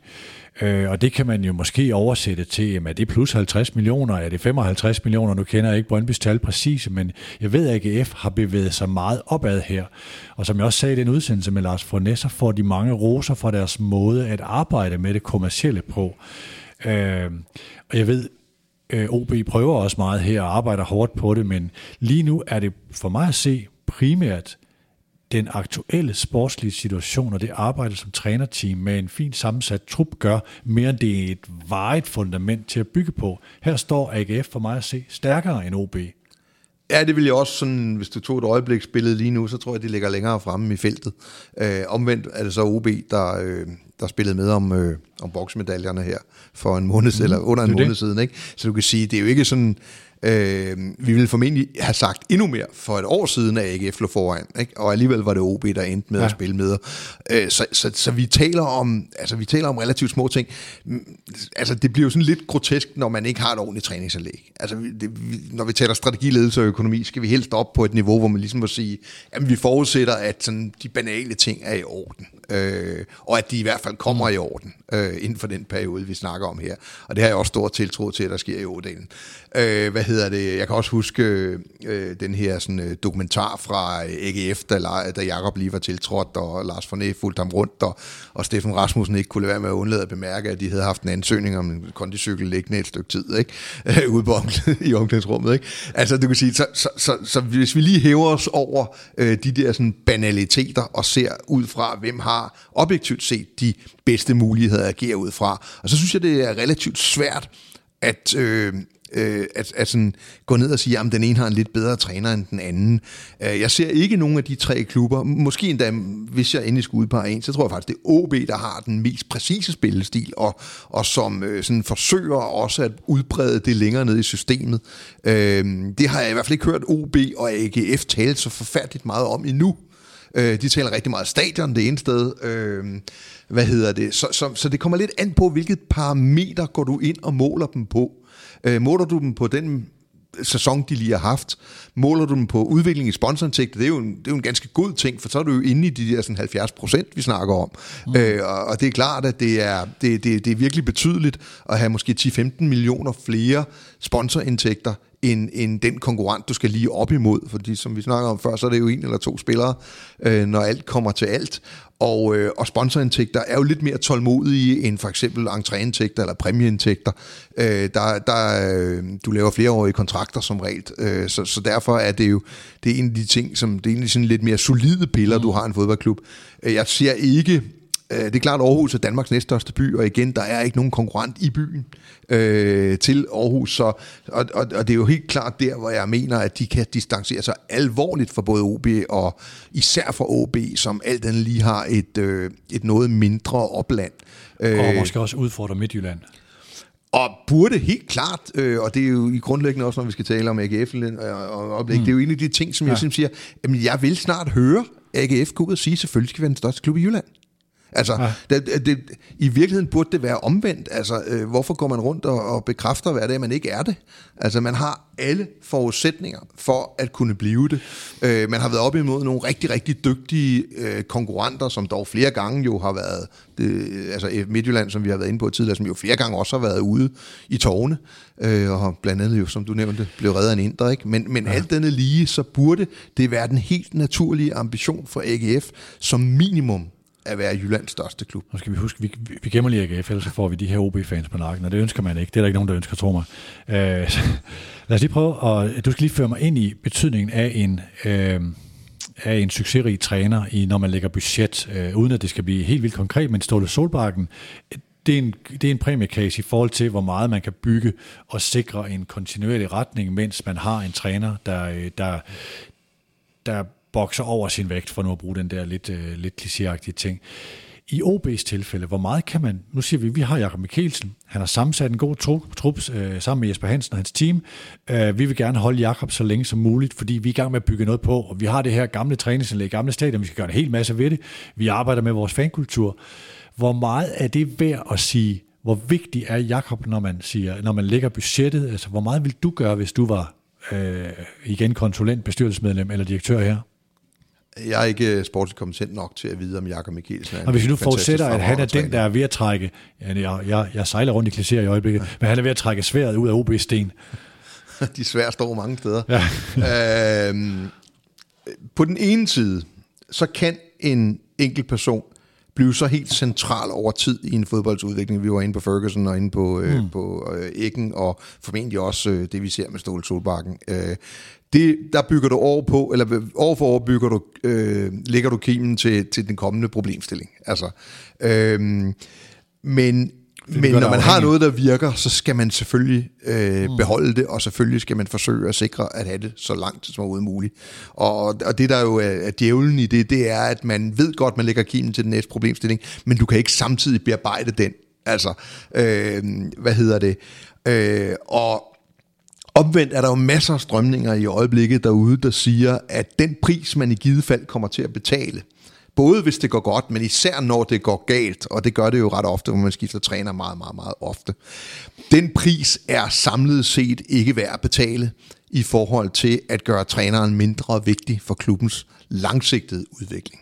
Det vil sige, man ansætter en træner, der accepterer, at du skal spille på den her måde. Du har det her som budget, og du skal optimere det. Øh, det, øh, det er svært at tiltrække, tror jeg, Ståle Solbakken øh, med, den, øh, med den præmis. Altså, øh, mm. du skal spille 3-5-2 for eksempel. Øh, hvad hedder det? Men det er, jo, det er jo den strømning, man ser i øjeblikket rundt omkring, at øh, gå ikke i fælden med at lade være, øh, cheftræneren være ham, der driver udviklingen rent sportsligt. Øh, den skal cementeres over år hele vejen ned igennem akademiet op til førsteholdet, og så skal træneren i princippet lave de finjusteringer i forhold til det materiale, han nu engang har kunnet få til rådighed, men i henhold til strategien og spillestilen, vi ønsker i den her sådan, fodboldklub. Øhm, så, øh, så alt efter hvilken af de veje, man ønsker at gå ned af, altså i, i dagligdagen er en cheftræner jo øh, ufan, usandsynlig vigtig. Altså, øh, lige meget hvad du så sætter op af spillestile, af økonomi og hvad det ellers måtte være, så er det 11 relativt unge mennesker, mm. der skal ind og præstere. Det er en kolossal ledelsesmæssig opgave. Øhm, han skal også øh, kunne se, om en spiller passer ind i et spillesystem eller ind i en gruppe. Øh, så selvfølgelig er træneren en helt central nøgleperson. Men det, der diskuteres i øjeblikket, det er, hvad er han en nøgleperson i? Mm. Øh, øh, skal vi overtage de dele af det, der skal overleve fra sæson til sæson? Øh, eller skal vi lidt veksle med de trænere, vi nu engang får fat i? Men man skal aldrig undervurdere trænerens opgave på træningsbanen og nede i omklædningsrummet som leder. Nu er vi ikke færdige med OB, men jeg skal bare lige, jeg kommer til at tænke på et øh, spørgsmål. Altså, uh, Flemming Petersen i Nordsjælland øh, havde den her rolle som kontinuiteten, også selvom Julemand rejste. Nu sætter man så ham ind som træner. Vil du have gjort det netop for, at var han ikke garanten på en figur, der kunne gøre dig uafhængig af uh, uh, dem, der kommer og går? Det er ikke helt sikker på, at jeg forstår det spørgsmål. Nå, men altså, hvis du havde været Tom Vernon, øh, og så siger Kasper Julemand rejser, øh, Flemming Petersen er den oplagte afløser, men der er også en værdi i at holde ham som kontinuiteten, så vi er uaf- mindre afhængige af, om Kasper Julemand kommer og går, eller den næste kommer og går. Fordi at sandsynligheden for, at han bliver fyret på et tidspunkt er stor. Jamen, og så er han helt væk. Nu sætter du ham, der er kontinuiteten, ind i en rolle, hvor han risikerer at lave en, en uh, Carsten V. Jensen. Der er, øh, det, det er et af rigtig mange gode spørgsmål omkring udnævnelsen af Flemming Petersen. Altså, mm. øhm, hvad hedder det? Man skal også huske på, hvad FC Nordsjælland er for en klub. Øh, ja, han har vundet en kamp, og den fik han jo halvvejs forærende, øh, siden han overtog. Øh, men jeg er ikke sikker på, at de er så sindssygt optaget af det oppe i Nordsjælland, fordi de vidste godt, at de kampe var gratis i forhold til klubbens mm. store projekt, øh, nemlig øh, at udvikle spillere. Øh, og der kan meget vel være, at de synes, de har fået udviklet spillere ganske glimrende i de der 12-15 kampe. Mm. Øh, så det skal jeg ikke kunne udelukke. Øh, der har også været mange andre spekulationer omkring det her med, at det er bare noget andet at blive nummer et. Det er noget andet, når nogle af dine tidligere kolleger vil spørge dig om alt muligt, i forhold til at kunne sidde og sige, men, men, øh, men du skal løbe det op i det rum på det her sådan tidspunkt. Altså, ikke? Og så lige pludselig skal du stå og forklare, hvorfor løber ham der ikke op i det der rum på det der tidspunkt? Mm. Er det noget med dine lederevner, øh, der, ikke, der gør, at han ikke løber op på det tidspunkt, i det, tids, eller i, i, i det rum? Ja. Øh, og, og, det er, og det siger meget om den her sådan, kompleksitet, der tilstøder, når man bliver lederen mm. øh, i et omklædningsrum. Øh, og og, og derfor kan man sige, du kan aldrig, du, kommer, du slipper aldrig afsted med at have en fodboldtræner, der ikke også er en god leder. Altså, så kan han være en god leder på mange forskellige måder, og, og det, der er en god leder for dig, er ikke nødvendigvis en god leder for mig. Øhm, men, men du skal i hvert fald kunne lede dit omklædningsrum og kunne styre dit omklædningsrum. Der er en gammel amerikansk øh, hvad hedder det, mantra, der hedder First you win the dressing room. Ikke? Altså, øh, det, alt andet bliver ligegyldigt, hvis ikke spillerne går ud og arbejder efter det, I har aftalt, og, og virkelig arbejder igennem. Og det er virkelig en, en opgave, det er også den her diskussion, vi har haft mange gange med. Der er ikke nogen trupper. Lige meget hvor dyre de har været, der er selvspillende klaver. Altså, Øh, og og, og det, det er jo det store spørgsmål, når man ser en træner, der aldrig før har været seniortræner på, mm. på højeste niveau og været leder og run. Og selvom Nordsjælland internt godt ved, at vi spiller ikke om guld, altså, så får de jo de samme spørgsmål, når de taber fodboldkampe af omverdenen, som øh, man får andre steder. Øh, og det skal man selvfølgelig være klar til at håndtere. Og det, øh, det ved jeg ikke, om du kan kompensere ved at vide en hel masse omkring, øh, hvad hedder det, spilrelationer og, og øh, falske nier og, og den slags ting. Nej, der er mange ting i det her. Der er også det personlige. Øh, jeg tror, Flemming Petersen øh, havde det sådan, at jeg hørte ham øh, bruge den her formulering. Jeg trængte til at blive udfordret øh, da Kasper rejste, og den her mulighed kom. Undskyld til OB's fan, vi taler så meget om andre klubber, men øh, bare den her med at gøre sig uafhængig af... Men, men jeg har det lidt med OB, som jeg har det med Esbjerg, at jeg vil Øh, jeg vil rigtig gerne, så OB hører til i min verden deroppe. Det har jeg jo sagt, at, at dansk fodbold vil være et rigtig godt sted, og det er ikke for at tale de små klubber ned, men hvis de store klubber øh, også agerede stort. Altså, øh, men hvis du skulle lege Torborgs øresnegl her også, nu, nu øh, bruger vi den der øh, ved for mange klubber, det ved jeg godt, men, men, det, men det er det, der er interessant at sige. Hvad for en vision vil du sætte hvis du var hans øresnegl? Han vil selvfølgelig sige top 6, og så vil du sige, hvordan? Jamen, jeg skal jo vide lidt, hvad er meningen med OB i hans perspektiv. Ja. Altså, der kan være mange, og mange andre årsager til, at man har lagt sine penge i en fodboldklub, end nødvendigvis at gå efter DM eller europæiske indtægter. Altså, øh, det kan jo være, at det er en udmærket platform for at savne, samle et lokalt erhvervsliv, øh, mm. og så tjene penge på anden vis ud fra den, øh, øh, hvad hedder det, strategi. Øh, så, så man kan ikke sådan entydigt sige, at der findes en strategi for alle ejere af fodboldklubber og alle ejere af alle fodboldklubber, der er man nødt til at vide, hvad er meningen med dit ejerskab af den her sådan, fodboldklub. Øh, ja, jeg mener, at OB øh, har lagt sig i det der mellemrum, som jeg har svært ved at se giver forretningsmæssig mening. Øh, og at du bliver nødt til, sådan som fodbolden har udviklet sig, hvis du vil have en... Øh, en, en, en, en, et afkast af dine investeringer, så bliver du nødt til at række ud efter dem, så bliver du nødt til at satse for alvor, eller blive afklaret med, at der er en anden årsag til, at du ejer en fodboldklub, mm. øh, og sandsynligvis kommer til at spæde lidt til i ny og næ. Så ser du OB som en del af den her top 6 øh, frem mod 2024? Ja, altså hvis vi siger, at alle klubber agerer gennemsnitligt godt øh, herhjemme, ud fra de forudsætninger, de nu engang har, og det afsæt, de har i 2019, så definitivt OB en af top 6 klubberne om fem år.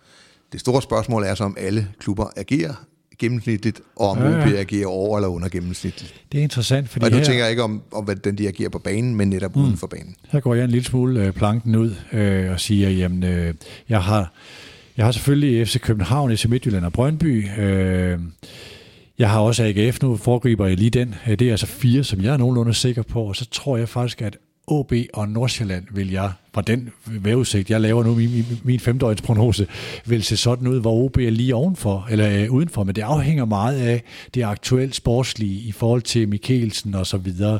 Det kan klart blive en faktor, der gør, at de positionerer sig der. Så der har vi øh, sådan OB øh, lidt der. Lad os lige prøve at kigge på Nordsjælland, som vi var lidt i gang med øh, nu. Hvor ser du dem hen? Hvor, øh, hvor, øh, hvor, hvor sårbare, hvor robuste er de i, øh, i det her prisme? Jamen altså, FC Nordsjælland er jo sådan lidt den grimme ælling i den danske andedam. Øh, forstået på den måde, at klubben jo ikke ligner de andre. Altså, øh, og den internationale afrikanske forbindelse er jo meget, meget stærk. Øh, og de gennemfører den her sådan, udviklingsstrategi 100% i det. Hele klubben og alt hvad den siger, og alt hvad den gør, og alt hvad den lugter af, øh, peger ligesom i en retning. Det er sådan fuldstændigt kalibreret i forhold til at være en talentudviklingsklub. Øh, at uddanne og sælge fodboldspillere. Det er, hvad det handler om oppe i FC Nordsjælland. Og det gør jo, at de har til en vis grad friheden til at kunne se bort fra resultater, i hvert fald på den korte bane, som vi lige har set i det her sådan, øh, puljespil, vi, eller hvad hedder det, mesterskabsspil, øh, og så længe nedrykning ikke er et tema. Fordi så bliver det alvorligt for forretningen. Det, at man kan være mere large med, om man lige vinder på søndag, mm. at det er jo det, der gør, at man giver plads til et vis antal spilleminutter på førsteholdet, også til 17-årige talenter. Altså, øh, og det er det, der er det unikke ved FC Nordsjælland, det er, at der hele vejen øh, igennem fra strategi til eksekvering til omgivelsernes om, øh, hvad hedder det, øh, opfattelse af, hvad det er for en klub, er plads til det, der skaber allermest, i hvert fald økonomisk værdi i FC Nordsjælland, nemlig den sidste forædling af fodboldspillere, efter i øvrigt, at de er blevet uddannet op gennem systemet deroppe på, på, på glimrende vis. Øh, Indtil videre så har de jo bevist, at man er en relativt middelmodig, middelmodig liga, som jeg betragter Superligaen til at være, øh, der kan ungdommens kraft, hvis den ellers puttes ind i en, øh, en fælles taktisk referenceramme og relativt stram referenceramme, altså det her relationsfodbold, mm. øh, så kan man faktisk godt spille op med fysik og rutine.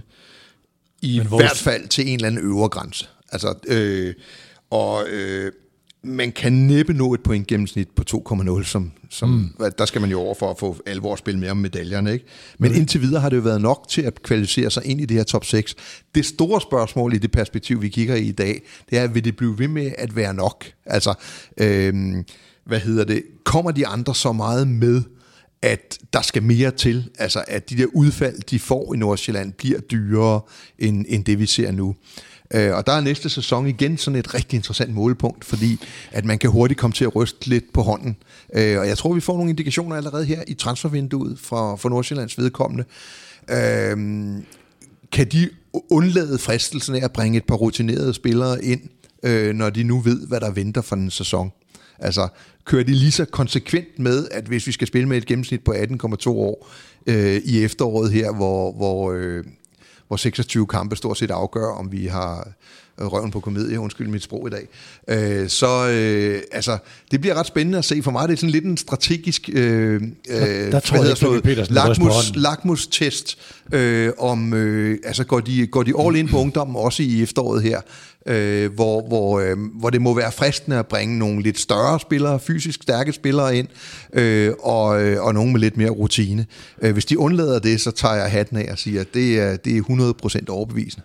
Jeg skulle kende øh, Flemming Petersen dårligt, hvis han tænker i at gardere sig på den måde. Så det, det tror jeg faktisk ikke, han vil gøre. Nej, jeg tror heller ikke, han kalder alle shotsene op i Nordsjælland. Skal vi ikke sige det sådan? Nej, nej. Ja. Men prøv lige, altså, når du kigger på modellen, og kigger både internationalt og nationalt og historisk og sådan noget, hvor usædvanlig er den så? Og det ved jeg faktisk ikke, om der findes nordsjællandere rundt omkring. Jeg synes ikke, jeg har hørt om så mange, der gør det så konsekvent. Og du skal også huske, at det vil kun fungere i en udviklingsliga. Altså i Bundesligaen mm. vil du blive ret hurtigt straffet, og i Premier League vil du blive ret hurtigt straffet. Men Southampton havde vel sådan lidt præg over det på, på det niveau øh, før øh, men det har jeg simpelthen ikke dybt nok indsigt til. Jeg ved i hvert fald bare, at, at, den, at, at den, den der strategi har vokset så meget, meget konsekvent over tid øh, i Nordsjælland. Øh, jeg kan da huske i slutningen af nullerne og sådan noget, der var Midtjylland og Nordsjælland jo sådan meget tæt op og, ti, og, og, og toppes omkring fodboldspillere og ungdomsspillere og den slags ting. Man diskuterede, hvilke metoder man måtte bruge og ikke bruge. Mm. Øh, og der betragtede man jo klubberne som ikke sådan, der var jo ikke stor kvalitetsforskel på Midtjylland og Nordsjælland på deres første hold dengang, og Allan K. og, og, og Jens Ørgaard var ikke verdens mm. bedste venner. Øh, Øhm, og der kan man bare sige, at der er begge klubber jo et andet sted hen i dag. Øh, FC Nordsjælland er gået meget rent med, øh, med akademitanken, og, og mens Nordsjælland, eller Midtjylland øh, forsøger at holde fast i den, men, men er blevet noget andet også. Men i hvilket omfang har de profiteret af, at de tre store byer øh, har været meget ude af top 6, øh, at OB, OB og AGF, øh, eller især OB og AGF måske, har bakset med øh, deres ting i øh, mere end en håndfuld år, hvor begunstiget er de, at de har haft Kasper Julemand, og at de, øh, hvad var den tredje ting, jeg vil, øh, jeg vil fokusere på, de egentlig har været, jo, øh, strukturen, som du har været inde på tidligere, mm. det der med, at man laver den her model, og samtidig bliver strukturen lavet på en måde, så man er rimelig sikker på at være i Superligaen. Øh, hvor meget har de så haft den der, eller ellers er blevet begunstiget af en masse udefrakommende, der har styrket deres model, måske mere end den berettiger til? Ja, på den ene side har du helt ret. Det, det er min klare indtryk, at et stærkere AGF, et stærkere OB, eller skal vi sige et AGF, et OB og et OB, der udnytter deres potentiale, måske Esbjerg fuldt ud, mm. som en relativt stor klub i en, i en, en relativt stor by. Øh, det er klart, så havde der været færre pladser Øh, altså Horsens har stjålet, Sønderjyske har stjålet pladser. Øh, nu siger jeg stjålet i gåsøjne, mm. fordi de har jo spillet sig til dem, men, men, men de her store klubber har ikke taget dem, som man øh, måtte kunne forvente. Så det har Nordsjælland selvfølgelig også nyt gavn af. De har, skal vi også lige huske på, at de også har taget et mesterskab om ind, det vil være et stykke tid siden. Men på den anden side kan man sige, at hvis de her sådan, klubber nu øh, for alvor også begynder at bruge penge på talentudvikling, altså på akademier, og hvis nu Brøndby skruer op, og FC København skruer op, øh, og det er der jo øh, virkelig mange tegn på, at de mm. gør, så kommer der rigtig mange i gåsøjne affaldsprodukter derfra, som vil passe fantastisk til Nordsjælland. Øh, og, øh, og hvor de kan tilbyde dem øh, lige præcis det, som ingen andre kan. Så der kommer nogle late bloomers og den slags ting, som virkelig kan støge, det er ikke styrke. det er overskudslager. Det er overskudslager, ja, det er rigtigt. Men i, i forhold til, om man kan spille Champions League hos mm. FC København, så er det i hvert fald en afvist spiller. Ikke? Øhm, og og der, der, det kan lige så vel være gavnligt for, for FC Nordsjællands model, at, øh, at der vil komme endnu bedre, endnu flere, endnu bedre uddannede spillere, som er, kan plukkes i en lidt senere alder, mm. øh, som nogle andre har brugt penge på at gøre rigtig, rigtig dygtige, og så kan man tilbyde de her sådan, spilleminutter i Superligaen, som hverken Brøndby eller FC København selvfølgelig sandsynligvis kan gøre i samme omfang. Det har de jo ikke hidtil været så sultne efter. Det har været deres egenudviklede spillere, og så er der andre, der har lavet, altså øh, det der, du beskriver, det er jo nærmest en FC Helsingør Grand Cru, for at tage den sådan, ikke? Ja, der var lidt, øh, de, i, i de meget tidlige år gjorde man det lidt med Bernburg, ja, og der var nogle andre ting der, men, men du kan sige, ja, det er jo rigtigt, og, der, og det er jo det, et af de helt store spørgsmål ved FC Nordsjællands model, det er jo det her med, at det er lige præcis deres måde at spille fodbold på. Det er mm. på den ene side det, der gør sig enormt stærkt, men det gør selvfølgelig også, det er sværere at integrere spillerne, som er meget langt mm. i deres opdragelse i et andet system. Det gør så også, at nogle af de spillere, Nordsjælland sender ud i verden, har lidt svært ved at vende sig til en anden form for fodbold, end den, de er blevet opdraget til. Øh, mm. og, og, øh, og det er faktisk en af de ting, jeg lige nu tror, at øh, kan have en vis betydning for priser på spillere og lignende. Tror du på, at Nords, øh, FC Nordsjælland vil kunne lykkes med at blive et Øh, global brand lyder meget, meget stort, men det er jo en af Tom Werners altså, øh, visioner. Vi skal ikke bare have øh, Harskov, Electric øh, og diverse sponsorer her. Vi skal have globale sponsorer. Vi skal have Nike og Mastercard og øh, uh, Right to Dream og Empowerment of Women og Afrika og hele Multiausen. Øh, nej, det tror jeg ikke, men det vil jeg godt tilføje. Jeg troede heller ikke, at det danske folketingsvalg kom til at handle om klima. Mm. Altså, der er nogle bevægelser i gang i øjeblikket, som, som kan få ting til at gå fra 0 til, til 200 km i timen øh, på, på ingen tid. Selvfølgelig i, i den grad øh, hvad hedder det, pustet af, af, hvad hedder det, internettet og SoMe og så videre, hvor, hvor, hvor ting øh, lige pludselig får en helt anden betydning. Og, og det der med at sende de reelle signaler og, og være, øh, øh, altså at sælge noget andet end bare nogle resultater på fodboldbanen og sådan noget, de kan meget vel blive en, en kolossal værdifuld valuta.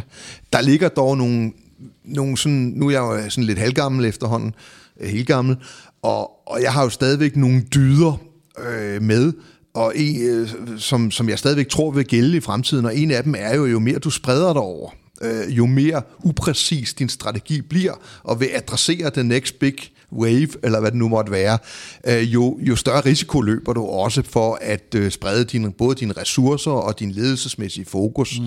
Og, øh, og nu, altså det er, jo, det er jo meget kendetegnende, hvis vi, hvis vi bliver meget konkrete, at FC Nordsjælland er dem, der mest konsekvent kaster sig ind i dansk damefodbold øh, på nuværende tidspunkt. Øh, det er der ikke blevet ansat, tror jeg, rigtig mange flere direktører til at, til at håndtere, eller sælgere til at sælge sponsorater, øh, eller lignende.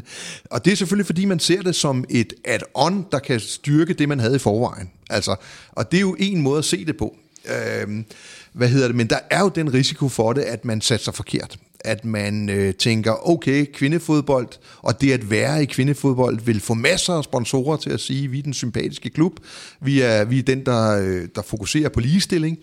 Øhm, og, og så kan man måske have lagt sine æg i... Øh, øh, eller halvdelen af sine æg i en kurv, der ikke bliver til høns. Ikke? Mm. Øh, altså det, det, det kan lige så vel gå den anden vej. Det kan være, at de er super geniale. Det kan være, at, øh, at, øh, at den her sådan, øh, indgangsvinkel, altså right to dream tankegangen om, at øh, hvis ikke du bliver en god fodboldspiller, så får du en universitetsuddannelse, tænker jeg især på afrikanerne, at den bærer langt. Og så lige pludselig kommer der de her historier fra Manchester City og andet og sådan noget, hvad er der i virkeligheden nede under. Og så begynder det at være rigtig, rigtig svært at være den der øh, meget, meget øh, klubben, der gør alting rigtigt. Mm. Øh, øh, men, men jeg synes da, at, at Nordsjælland er et kolossalt spændende indslag i, i, i dansk fodbold, og vi skal sætte rigtig meget pris på, de er der. Og, øh, og det kan jo være ekstremt fornøjeligt at overvære deres kampe på hmm. nogle gange også frivilligt, ufrivilligt, skal det lige siges. Der kommer her i den kommende weekend, øh, tror jeg det er et interview med Tom Werner, som Anela Mominovic har lavet, hvor han taler om det her med kvindefodboldsatsningen, og nu ved jeg ikke, hvor langt han går planken ud. Jeg har selv talt med øh, Werner omkring det her med øh, de der to størrelser, mænd og kvinder, og akademiet Right to Dream, det er jo det eneste øh, eller, akademi på det afrikanske kontinent og sådan noget. Øh, jeg ved at han har nogle holdninger om, at kvindedelen kommer til at fylde meget mere i end den fremtid, han kan se. Og det er, det er jo noget, som ikke, øh, altså i en dansk kontekst, hvor kvindefodbold jo fylder meget, meget lidt, uh, der er det, der er det et, et, et, et modigt og, og virkelig interessant projekt. Ja, ja, og man kan jo sige, at FC Nordsjællands herrehold vil jo aldrig kunne sammenlignes med Barcelona brandmæssigt eller lignende, men det kan FC Nordsjællands damehold mm. måske komme til. Øh, det skal man ikke udelukke, det, når man er med tidligt i noget. Øh, og hvis det, hvis det tager så meget fart, som det gør. Jeg tror, Tom er ret... Øh, øh, influeret af, at han har sin gang ret meget i USA også, og har ret mange mm, kontakter ja. derovre, og, og, og han vil sikkert, tror jeg, i det interview tale rigtig meget om participation. Altså, der er simpelthen så mange amerikanske piger, der spiller fodbold. Ja. Og det er jo en af de ting, hvor jeg bliver en lille smule kynisk, og så siger, det er ikke 100% sikkert, at en høj grad af participation øh, betyder en høj grad af commercialization. Altså, øh, at, at, at når nødvendigvis vil sidde 10.000. Nu kommer der et VM, hvor jeg tror, der vil være rigtig mange mennesker på stadion. Det og det, Ja, og det er noget af det, vi har jo set, det er, at, at der har været overraskende flotte tilskuertal til de store begivenheder, eller når Danmark spiller en vigtig kamp i Viborg. Mm. Øh, og det er jo klart et sundhedstegn, men det er jo meget brutalt så hurtigt, at dagligdagen i kvindefodbold falder tilbage til noget, der er meget, meget, meget undseligt. Mm. Øh, og, og, og bygge bro over den, øh, hvad hedder det, øh, å, øh, bliver en meget, meget stor opgave, som jeg hele mit hjerte håber, at man lykkedes med, for, for hvorfor ikke? Jeg kan, jeg, kan, jeg kan godt lide at se kvindetennis eksempelvis. Mm. Øhm, og der var faktisk en overgang, hvor jeg synes det var klart sjovere at se kvindetennis end herretennis, hvor det var en serv og, og en mislykket returnering. Ikke? Og det kan også godt være, at det sker øh, for fodbold. Øhm, og, og, og, og så vil Nordsjælland være sindssygt godt positioneret, hvis det sker. Lad os prøve at kigge på, eller lige konkludere på Nordsjælland, eller forsøge at tage en konklusion. Hvor ser du dem hen i det her prisme, som vi har lagt foran os i dag? Er de en del af den fremtidige top 6 i de? Kommer de igennem næste sæson som Superliga, mm. så, øh, så tror jeg, at deres strategi er så uangribelig. Øh, og jeg tror trods alt ikke, at kvindefodbold vil dræne dem så meget for, for fokus, øh, at de ikke kan holde fast i strategien. Så jeg synes, der er en sandsynlighed for, at de kommer til at være nogle af de her sådan, bobler, der ligger øh, og spiller med om top 6-placeringen. Altså i år skal vi lige blive enige om, det var et mål, der trak dem op mm. over stregen, og det kan ja. jo altid ske, øh, og det kan det jo Så, så de, jeg synes, de har deres helt særegne plads i det der felt af 4-5 klubber, øh, hvor de tre af dem øh, kommer med i top 6 øh, jævnligt. Private banking for Arbejdernes Landsbank er mere og andet end bare investering. Det er først og fremmest formueplanlægning, der giver dig overblik. Du bruger for eksempel en stor del af dit liv på at opbygge en formue. Men har du også en god plan for, hvordan du klogest bruger den igen? At planlægge sin gæld er faktisk lige så vigtigt som at planlægge sine investeringer. Private Banking fra Arbejdernes Landsbank. Vi giver dig overblik og viser dig mulighederne. Vi har lige siddet, ikke at vi er blevet i tvivl om vores præmis her, men vi har lige siddet og talt om det her med, jamen, øh, kan man overhovedet gøre det her med en, øh, du bruger, øh, altså med, med top, top 6 og fremtidens top 6, du bruger en term, der hedder top 4 til top 9, fordi vi har placeret tre deroppe, og så er der en stor usikkerhedsmarken på de øvrige. Ja, man kunne definere det lidt som, som en gruppe af klubber, der, når sæsonen starter, har lige så god chance som de andre i gruppen for at komme i top 6, og som vi ikke umiddelbart vil tro vil være blandt nedrykningsfavoritterne. Altså, det felt tror jeg faktisk vil holde sig relativt samlet øh, i de næste 3-5 år, øh, uden at en enkelt af klubberne øh, sådan for alvor brager ind i top det vil så blive fire jo, altså øh, op, hvor, hvor man for alvor tror, at man kontinuerligt konkurrerer med, med FC København, øh, FC Midtjylland og, og Brøndby. Ikke? Ja. Øh, så det er mere sådan, jeg ser på det. Det kan meget vel være sådan, at at de næste fire år, der hedder nummer 6 OB, og så hedder det AGF, og så hedder det OB, og så hedder det Nordsjælland, øh, mens øh, måske et, to eller tre af de andre hold slet ikke er i top 6. Så tæt mener jeg rent mm. faktisk, at de ligger både på, hvor de er som klubber, og hvad deres potentiale er. Og så vil der være med jævne mellemrum en, en Horsens, en Sønderjysk, en Randers, øh, som, som øh, går ind og konkurrerer med dem. Ja. Øh, men altså udgangspunktet vil være for mig, når vi vurderer den her sådan, gruppe, at, at, at de har et potentiale til at, at true øh, bunden af top 3, øh, med, og, og de ikke sådan umiddelbart er nedrykningskandidater. Der tror jeg, vi har et meget stort bredt øh, midterfelt, der vil fortsætte. Ja, altså jeg er meget enig, fordi en af de ting, jeg har skrevet her til allersidst, det er det der med, at det er i virkeligheden en top 10, hvor du har de syv hold, vi taler om her, og så Randers, Sønderjysk og Esbjerg som en slags outsider, og så kan man diskutere, hvem kan så trænge sig ind i den, og hvad skal der til? Nye ejerforhold, og Næstved, øh, Vejle, Nykøbing og fremad for den til skyld. Ikke? Ja, men jeg tror også, og vi vil se den der halvanden division, som jeg kalder den, hvor du kan sige, så bryder Esbjerg så lige ud af den nu, ikke? Men, men, men, men alt den lige, hvor vi vil have halvanden de der sådan, division. Ja, altså dem der, ja. der altså elevatorklubberne, ja, ja, ja, kunne man også kalde ja, ja. dem, hvor Vejle og Viborg Silkeborg. og Silkeborg, øh, formentlig Horsens, øh, sådan, mm. så, som vil ligge i det næste lag øh, i forhold til dem, vi snakker om her. Øh, og der tror jeg, at toppen vil være sådan noget som Sønderjyske, Randers, øh, ja. men bestemt med risiko for at kunne rykke ned hvert år. Men det vi gør nu, det er, at vi taler i den her blok om AGF og OB, og så tager vi lige et kort kig på Vejle og Vendsyssel. Lad os prøve at kigge på AGF, øh, som er den her øh, størrelse med det, med det store potentiale, som vi har talt meget om, som du også har talt meget om. Jeg ved, du lyttede til den her øh, samtale, jeg var oppe og lave med, øh, med Lars Fournet. Øh, hvad, læser du ind i den, som har betydning for den her diskussion? meget, meget, meget velovervejet. Mm. Altså, øh, udmærket indre logik. Øh, selvfølgelig også en samtale, der foregår på grundlag af, at man føler, at man har nogle relativt øh, solide sten, man træder på i øjeblikket. Øh, og det har vi jo sagt, at, at første skridt for AGF for nogle år siden, det var bare at få noget kontinuitet på trænerposten. Altså, mm. Og det er man jo ved at bevise at man står bag sin træner, øh, selvom man ikke opfylder sine sportslige målsætninger. Øh, så der, der er jo nogle elementer, som gør, at Lars Fournet i dag, i modsætning til for måske tre år siden, øh, det er jo relativt længe siden, han har fyret en træner eksempelvis, øh, kan, kan, kan føle, at han udtaler sig øh, med en ro, der er øh, begrundet. Øh, og det synes jeg bestemt også, øh, det øh, interview bare præg af. Lige nu ved AGF fra ejer og formentlig øh, langt ned i ungdomsafdelingen godt, hvor de vil hen.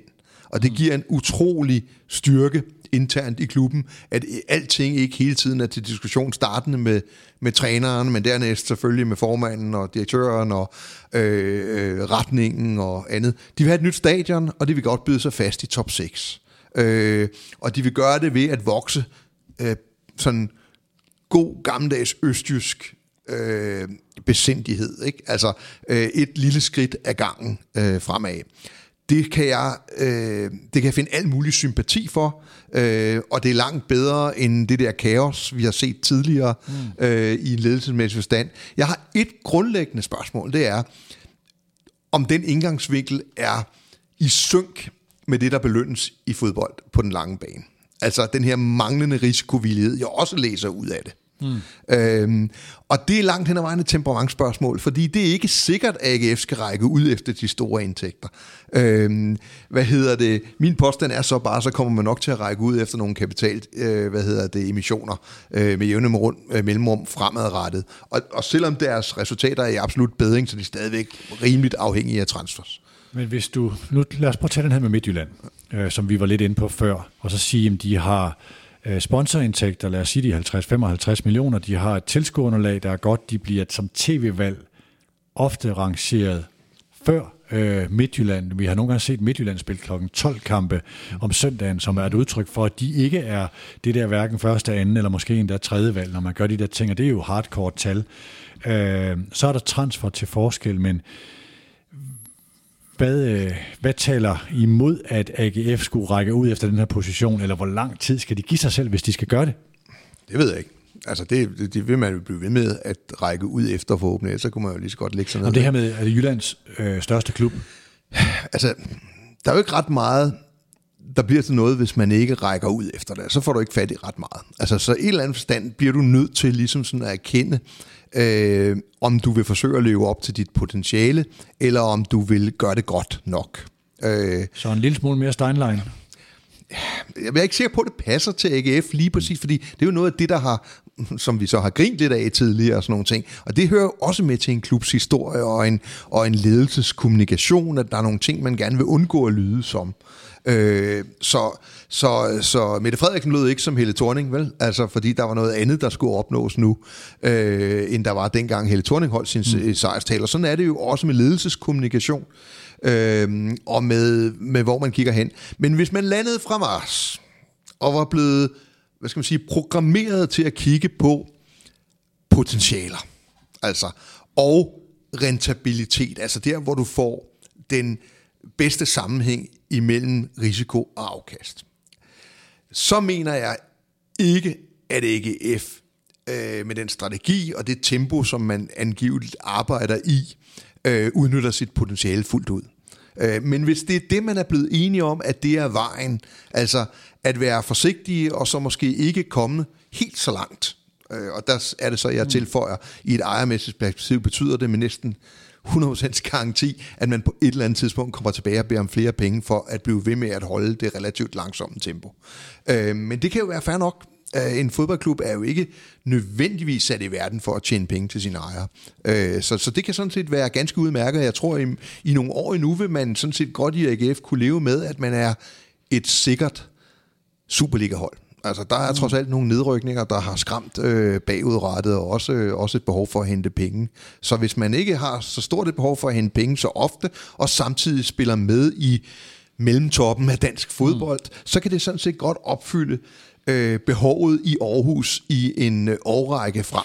Hvorfor men, men, men på et eller andet tidspunkt må man jo sådan ligesom formode, at hvis man har muligheden for at tilvejebringe kapital og få mange mennesker på stadion og mange sponsorer, så skal man da tænke, hvad pokker skal der til for at spille mere mesterskabet?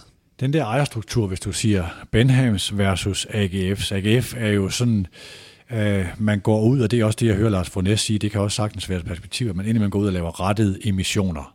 At man har en stabil ejerkreds, som ikke nødvendigvis er de der meget Jan Bæk-profilerede typer, øh, men nogen, som man har den der gode relation til. Øh, er det en styrke, eller, vil du, altså, eller lad mig spørge på en anden måde, vil du hellere have øh, Midtjyllands ejerstruktur end AGF's, eller omvendt? Personligt vil jeg hellere have Midtjyllands, men, men, okay. men det er ikke det samme som, at det nødvendigvis er bedre for alle at have det.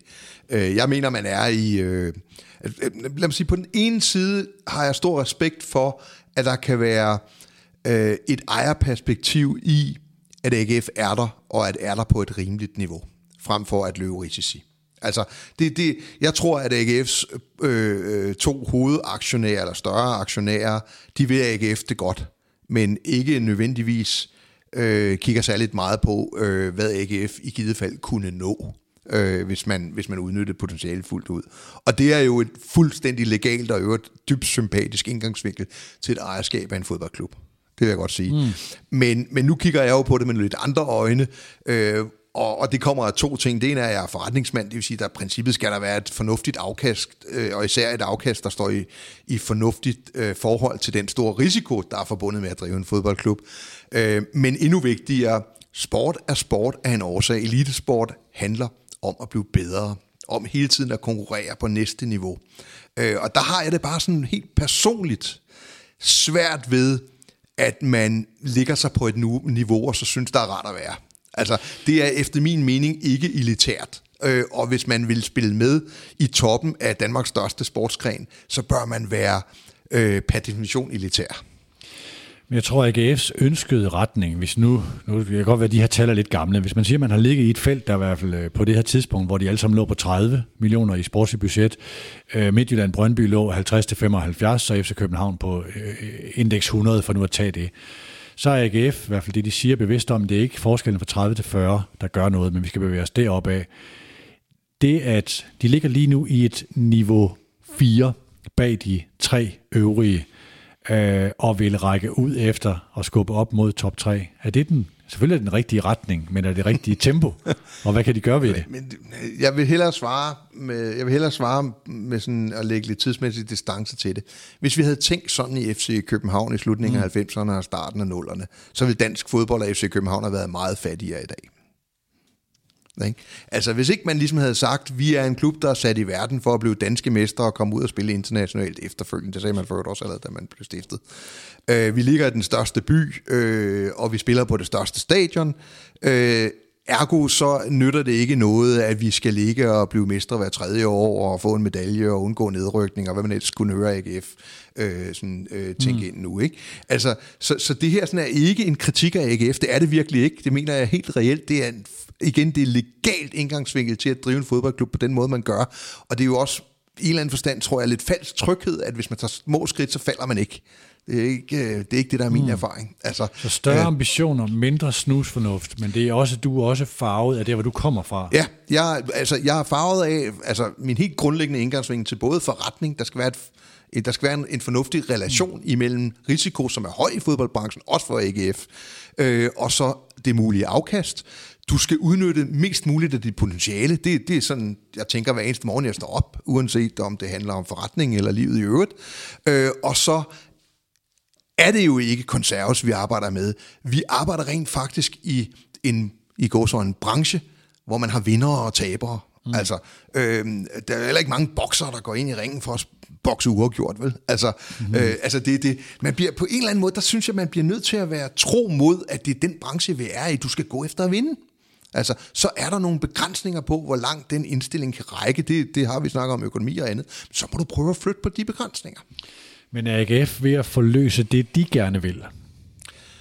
Det lyder jo sådan. Øh, de er i hvert fald ikke... Jeg, jeg, jeg kan ikke helt gennemskue, om det er manglen på rigtig gode argumenter for, hvorfor det ikke skulle lykkes, som lige nu gør man trygge, fordi altså reelt set var det jo ikke en successæson. Altså, de begyndte at vinde, dengang det ikke var så vigtigt.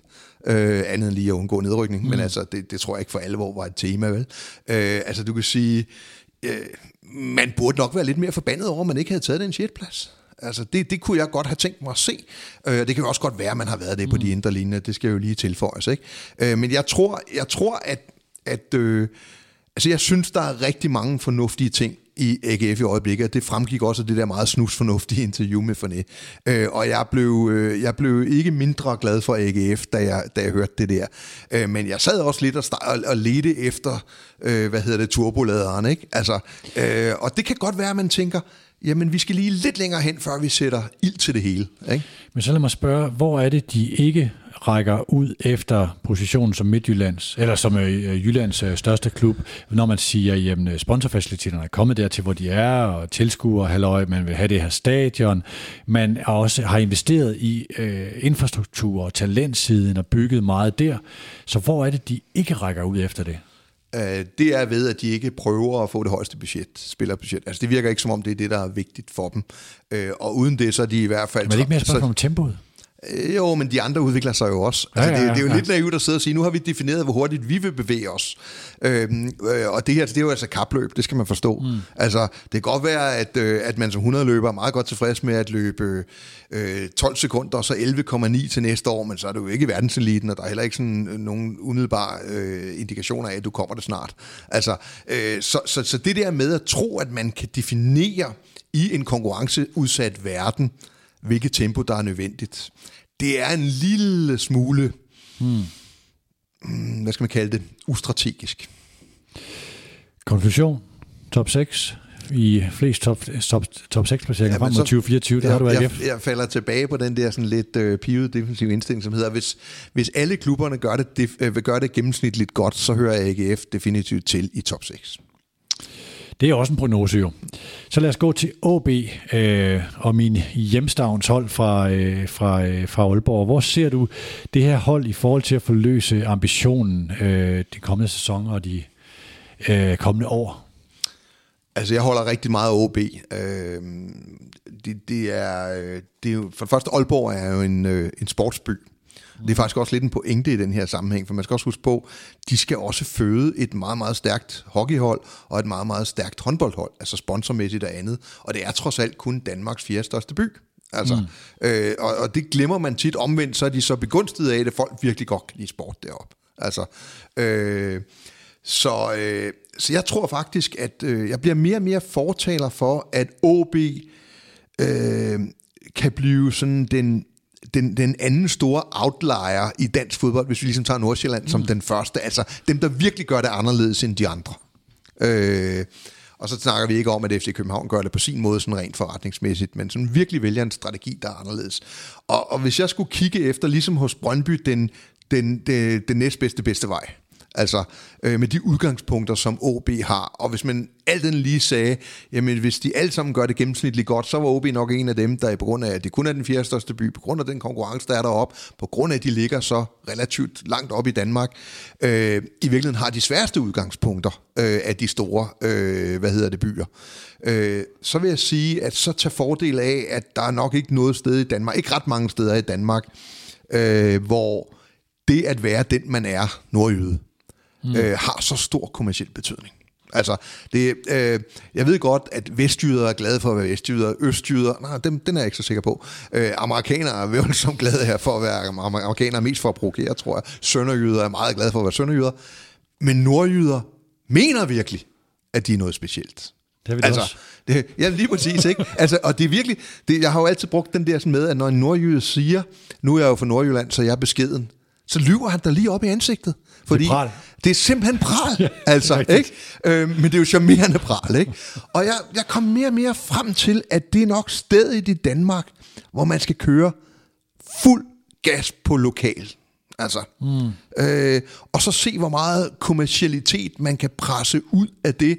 Øh, og øh, altså, vi taler om den her Bilbao-model. Ikke? Jamen det er jo i virkeligheden, ja, både det, og så en, nærmest en Mads Davidsen-skabelon. Ja, det bliver du nødt til at lægge ovenpå. Du skal, når du, altså, du tænker på talentudvikling, spillestil, man vælger træneren efter det, hvilke type spiller udvikler vi, vi investerer i hele den struktur, Ja, men for en klub, der, der hvis vi sådan bliver nogenlunde enige om, at de den her sammenhæng måske bokser sådan, måske lige er lige i underkanten af at være, være tunge nok til vægtklassen, så er det ekstra vigtigt, at du optimerer på de der sådan ting, at du får mest muligt ud af kronen, om jeg så må sige. At du har en helt konsekvent spillestil, at du rekrutterer spillere direkte ind efter det, fordi du har ikke plads til ret meget fejl, for der er ikke så forfærdeligt mange af dem at tage af. Øh, Så du skruer dine USB'er helt op ja, det, USB'er, ikke USB'er, USB'er. øh, ja, det, ja, altså, det, og, og du bliver nødt til at gøre det rimelig konsekvent. Du bliver nødt til at have en masse nordjyder på det hold. Ja. Altså, du, du, altså, du bliver nødt til nogle gange at tage en venstre bak, der er knap så god som ham, du kunne hente nede i Sønderjylland. Altså, øh, og du bliver nødt til at få hele, hele verden til at forstå, at det, er, det gør du af en årsag. Øh, jeg synes, det kunne være vildt spændende, og jeg vil Altså, det, der må sidde reklamebureauer derude, der, der, der næsten ikke kan vente med at få den opgave, øh, at få, få det her sådan, øh, kørt, kørt på plads. Øh, og det kunne blive rigtig, rigtig spændende. Der er jo også nogle andre forslag derude, man kunne sådan, hvis man, det- her handler jo lidt om, at, at, at når man er dem, der ikke har saveretten i, mm. i, en, på, i, en, i en given hylde, så, så er det dig, der skal gøre noget ekstraordinært. Øh, du, du er sådan ligesom udfordreren, det er dig, der er guerillakrigeren. Øh, og, og, og for eksempel et, et andet meget klassisk eksempel er jo St. Pauli i Hamburg, ikke? Mm. Der, der har brandet sig helt vildt som sådan den her frigørelsesklubben og øh, pirateriet og hvad det ellers måtte komme. Og på samme måde kunne jeg godt tænke mig, og jeg tror, der er plads til i Aalborg, selvom det jo ikke er de store armbevægelsers holdplads. Øh, men lige præcis når det kommer til at sætte, bare, bare du sætter nordjysk foran, så må du godt have store armbevægelser deroppe. Ikke? Mm. Altså, og det kunne være rigtig, rigtig spændende at se, hvor langt man kunne øh, række med det. Men, men det er rigtigt, at det aller, aller første, jeg tror faktisk også, man så småt er begyndt, det er en af de klubber, jeg hører eksperter tale om, som har en relativt veldefineret spillestil, og som man også forsøger at bringe ned igennem systemet. Ja, bestemt, ja. og, og det er et must. Det er et absolut must, fordi de har ikke råd til at købe sig rundt om det. Nej. Øhm, så, så jeg synes, at OB er en sindssygt spændende case at følge, og jeg håber, man går all in på nordjysk. Så lad os prøve at... Øh, nu er jeg ude i at konkludere, og jeg siger FC København, Midtjylland, Brøndby, øh, sætter vi alle sammen tjek ved. Øh, jeg sætter også tjek ved AGF. Øh, jeg sætter tjek ved øh, OB og øh, Nordsjælland. Og så har jeg OB, det er, det er den der, altså med Mikkelsen og den aktuelle. Øh, men men øh, lige, altså, hvis jeg skal tage valget, så placerer jeg dem udenfor. Hvor har du 4, 5, 6? Jamen, jeg tror, det kommer til at skifte, som sagt. Jeg, Ja. jeg tror, når vi, når vi om fem år sidder Hvis og ikke kigger tilbage og har et eller andet placeringspointsystem for de her sådan, klubber, så vil de ligge relativt tæt på hinanden. Det kan godt være, at der er den ene af dem, der har været oppe og spiller om mesterskabet en enkelt sæson, øh, men, men jeg tror ikke, at nogen af dem vil trække fra det der sådan, felt øh, for alvor. Rigtig store spørgsmålstegn ved FC Nordsjælland, øh, fordi Jamen, det, det er det er så meget jokeren, ikke? anderledes. Ja, det er jokeren. Lidt synes jeg også OB. Øh, de, de, de ser ud som om, at, at det bliver sværere, hvis Midtjylland øh, hvis, eller hvis AGF og OB, de sådan fuldt udnytter den lidt større by, og den, altså Fyn er jo et dejligt afgrænset mm. område også. Øh, hvis de tager fuld vind af det, så er der formentlig flere, et større forretningsomfang, helt enkelt, og dermed er de over at kunne overmatche OB på de 70 procent. Ergo må OB strengt taget øh, komme så tæt på dem på, på, på, på det kommercielle, det er det her sådan med, med det nordjyske, mm. og så må de virkelig optimere på de 30 procent. Ikke? Så hvis jeg presser dig helt op i hjørnet, så vil du tage AGF og OB før, og så har du OB og Nordsjælland på Nej, jeg, nej, jeg tror, fordi, det, fordi de netop er, altså Nordsjælland især, fordi deres model egentlig ser solid nok ud. Øhm, og hvis har de kommer med. igennem det næste sæson, Ja, ja, så tror jeg faktisk, modellen er så anderledes, at, at den stadigvæk, og så spiller de jo stadig på plastik, det kan jo også have en betydning. Mm. Øh, altså, så, så, så nej, jeg tror, øh, at- jeg tror sådan set nok, de kan blive der, hvis de kommer igennem næste sæson. Det tror jeg bliver meget, meget afgørende. Øhm, jeg er ikke så sikker på AGF, som du er. Nej. Altså, jeg, jeg mener, at de øh, lige nu får maksimal udbytte af ingenting, hvis jeg skal være helt ærlig. Altså på alt det, de ikke gør forkert. Øh, der er meget langt fra ikke at gøre en masse ting forkert, til at gøre de helt rigtige ting. Mm. Så de har sådan set taget de rigtige beslutninger, men i forhold til, at... Hvordan Nej, de har bare ikke taget sig- de forkerte. Okay. Nej, det er selvfølgelig lidt hårdt sagt, men du kan sige, AGF er jo ikke blevet testet for alvor endnu. De er bare holdt op med at gøre nogle af de allermest tåbelige ting, som at fyre trænere hele tiden. Mm. Øh, på at, øh, altså, øh, eksempelvis. Ikke? Så, så, så, så jeg tror, at, øh, at, at øh, når AGF... Altså, man må også lige sige, at, at, at så meget tid er der jo heller ikke i fodboldverdenen. Til næste sommer og en syvende plads. Mm. Altså, så begynder vi måske ligesom at sige, ah, ja. nu, nu, nu, nu strammer garnet, ikke? Altså, så, øh, så lad os nu se. Godt. Øh, jeg tror, jeg lader dig slippe med det, for ellers så kommer vi til at ævle for meget rundt i den der, hvem vipper på den syvende plads, og hvem skal du vælge frem for den anden. Øh, til sidst så vil jeg godt lige have et kort kig uden for top 6-feltet og nogle af de her aktuelle udviklinger. Øh, Vejle blev, i hvert fald for mig, tror jeg, en, en overraskende nedrykker, da vi kom til de her Hobro-kampe. Øh, og de har været igennem en meget bumlet sæson med øh, Somani og så videre. Øh, hvor ser du dem hen med det her ejerskab?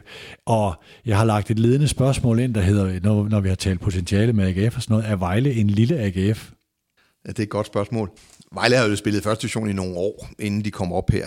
Øhm, og det er, jo, det er jo det år, der er gået, der er lidt usædvanligt i forhold til, til hvor Vejle egentlig var positioneret hen i det danske fodboldhierarki. De hører jo til i den der halvanden division, vi snakkede om før. Mm. Øhm, og hvis ikke lige det var fra 60'erne og 70'erne, så, så ville det sådan set være naturligt nok i forhold til byens størrelse og, og, og så videre. Ikke? Jamen, hører de til der i en halvanden division? Altså, jeg jeg er med på Silkeborg for eksempel, som, en, øh, som, som et skoleeksempel. Øh, ret øh, sund, tydelig model, og lidt op og ned. Og, øh, de- Papirfabrikken.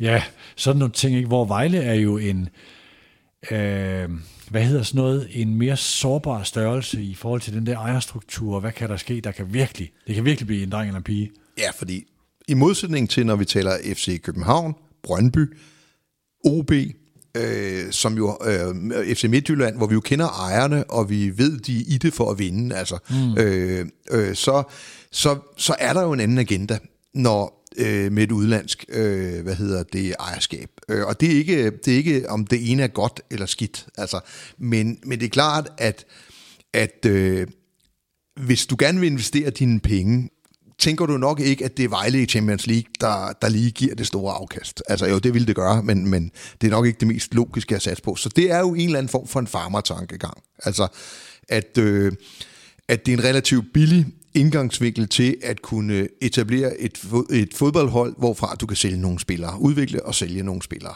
Øh, og det stiller jo også store spørgsmålstegn ved, hvornår du synes, det er interessant øh, at være et andet sted. Fordi når barriererne ind er lave, så er barriererne ud jo også relativt lave. Mm. Altså, og det vil sige, at, at øh, Ja, det kan man nok også øh, stille spørgsmålstegn ved Helsingør, der nu er øh, formentlig er nede i den tredje bedste række. Vi ved ikke helt, hvad der sker med Roskilde, og hvad det kan betyde. Men øh, det er klart, når du så sidder der lidt på afstand og kigger på meningen med din investering, og hvis den mening lige pludselig er blevet væsentligt mindre interessant, Øh, og det formoder jeg, den er blevet, når man, når man ikke længere øh, kan tilbyde spillere, der har fået det der hak, de har spillet i den bedste danske række mm.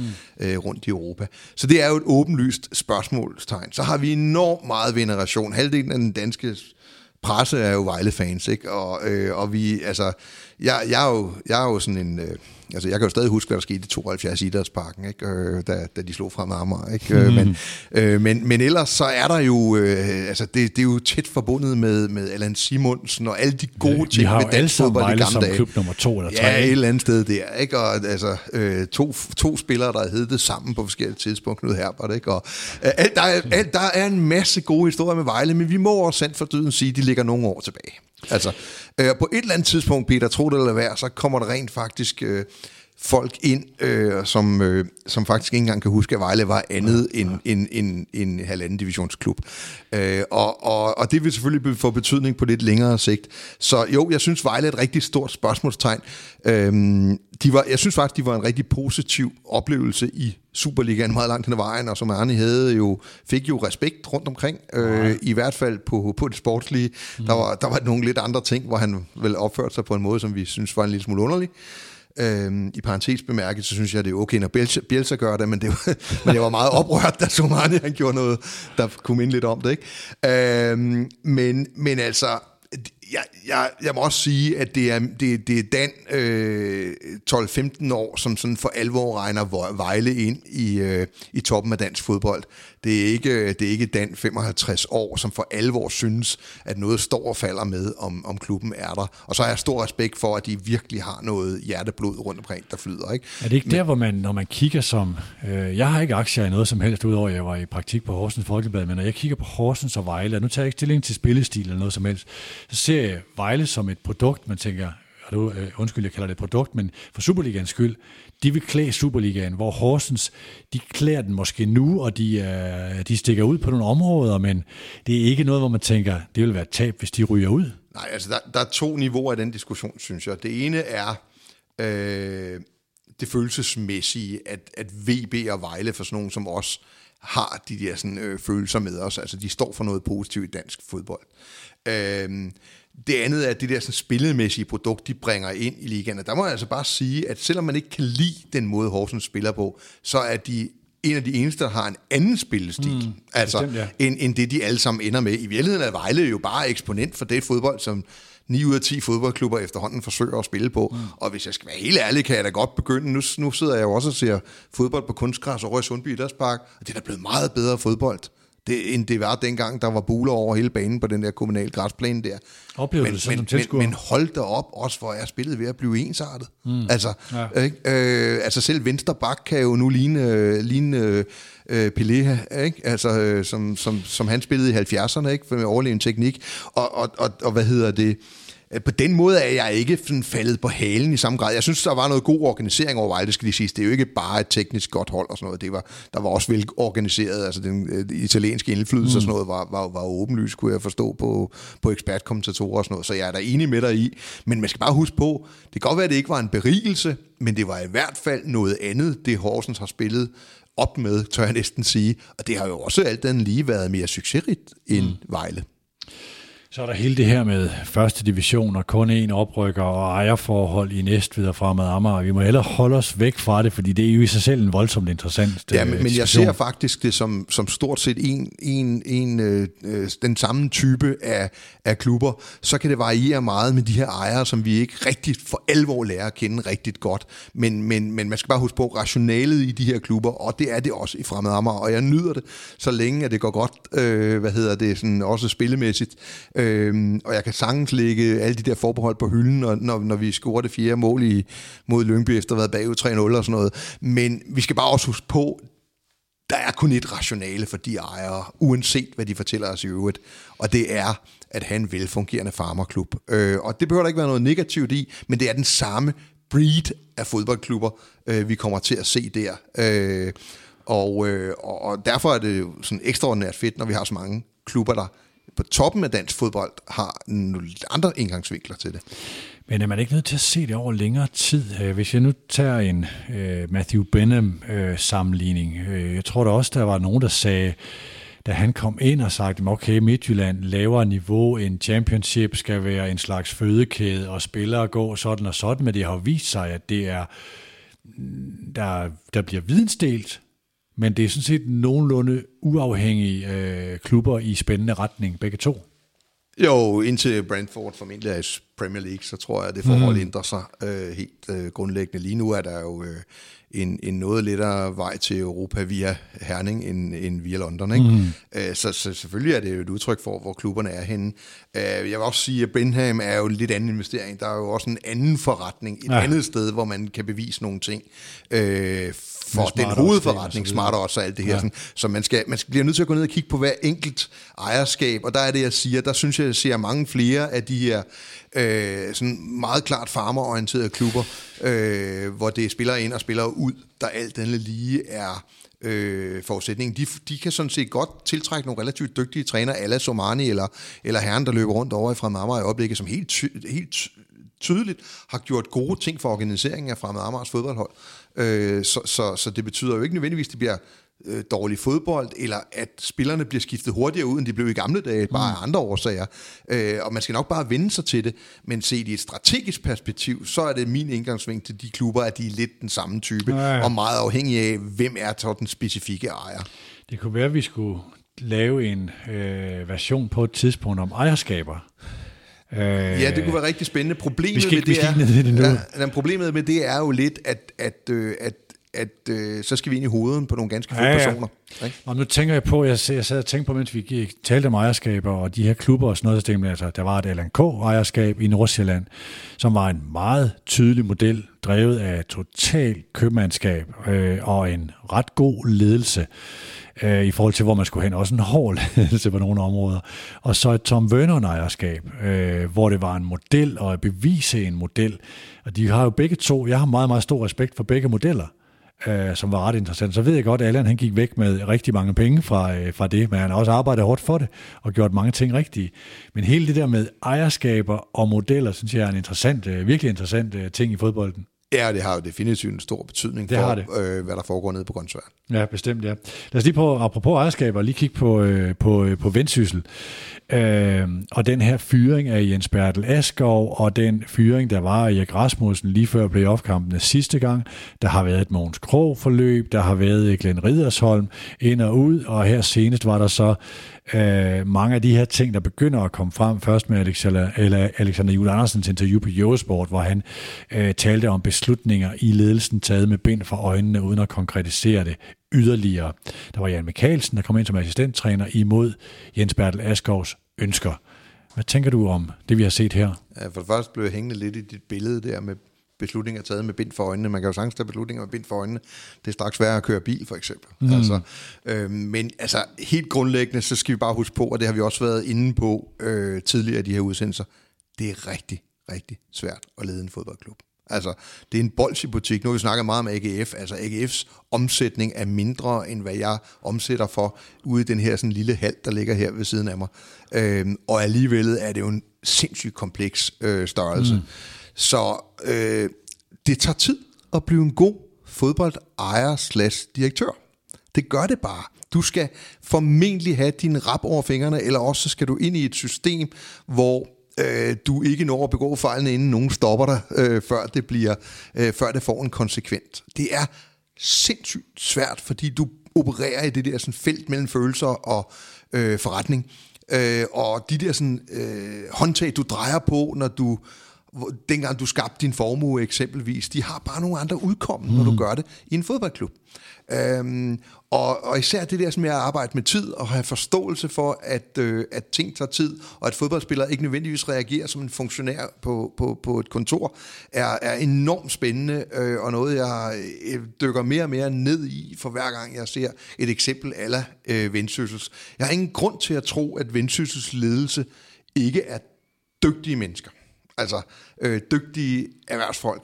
Men det er ikke dygtige beslutninger, øh, de har truffet i øh, den sidste tid deroppe. Øh, og det tror jeg mere, man skal tilskrive, hvor svært det er, end hvor begavede dem, der har truffet beslutningerne er. Og med alle de forbehold, at vi ikke nødvendigvis ved alt, hvad der er på indre linjer. Nu tror jeg, at den der med, at jeg har tabt omklædningsrummet, den er, den er væk, men derfor kan der have været nogle samarbejdsting mellem Ole Nielsen og Jens Bertel Asgaard og så videre, som vi ikke er klar over, men Og vi er nødt til objektivt at se på, at du har et relativt velfungerende Superliga-hold. Og så ved jeg godt, at de ikke havde vundet ret mange kampe. Mm. De havde faktisk heller ikke tabt ret mange. Jeg ville være relativt tryg ved at gå ind i et nedrykningskamp mod nummer, øh, hvad hedder det, tre i en ikke særlig stærk første division. Øh, med syv eller otte uafgjorte kampe i Superligaen nærmest bag mig. Altså, mm. øh, øh, og det er klart, at så vinder man projektøren om mod sig selv, når man vælger at øh, fyre sin øh, trænerdue lige op til sådan to kampe. Øh, og man må sige, hvis det havde været så logisk på grund af resultaterne, at det skulle ske, så har man ladet det gå for langt jo. Altså, det er det, det, der er sådan lidt underligt mm. i det. Det er den der specifikke timing. Og så kan man sige, at uanset om det er rigtigt eller forkert, det anføreren har stået og sagt, så har man ledelsesmæssigt jo mistet styr på tingene, når anføreren ender med at stå og sige sådan. Ikke? Og jeg betragter, vil jeg også godt lige sige, uh, Alexander Jul uh, som en, en, en, en en meget erfaren og, mm. og fornuftig fyr, som virkelig godt kan lide det projekt deroppe. Øh, og det ja. gjorde ondt på ham at stå og sige de der sådan ting. Øh, men det er et af de... Øh, øh, altså, jeg synes, det var, det var et af de mest ærlige interviews, jeg har set dansk fodbold i, det det. i meget, meget lang tid. Og det, jeg synes faktisk, at hvor ødelæggende det end måtte være, så, så, så var der alligevel noget konstruktivisme i det. Mm. Fordi hvis Vendsyssel, de skal, de skal tilbage og være et stærkt hold i halvanden division, havde han sagt, så, så, så er det jo vigtigt, at de lærer øh, af, af de her sådan, oplevelser, de har været ude i her. Øhm, så, øh, og jeg synes, reaktionen efterfølgende fra sportsdirektøren var ikke... Det var ikke, det var ikke der, hvor man sad tilbage og tænkte, det her, det lærte jeg af. Nej, Alexander Jule Andersens interview vil vi godt kalde, tør du godt kalde mere konstruktivt end Henrik Dahls om øh, Liberale Alliance.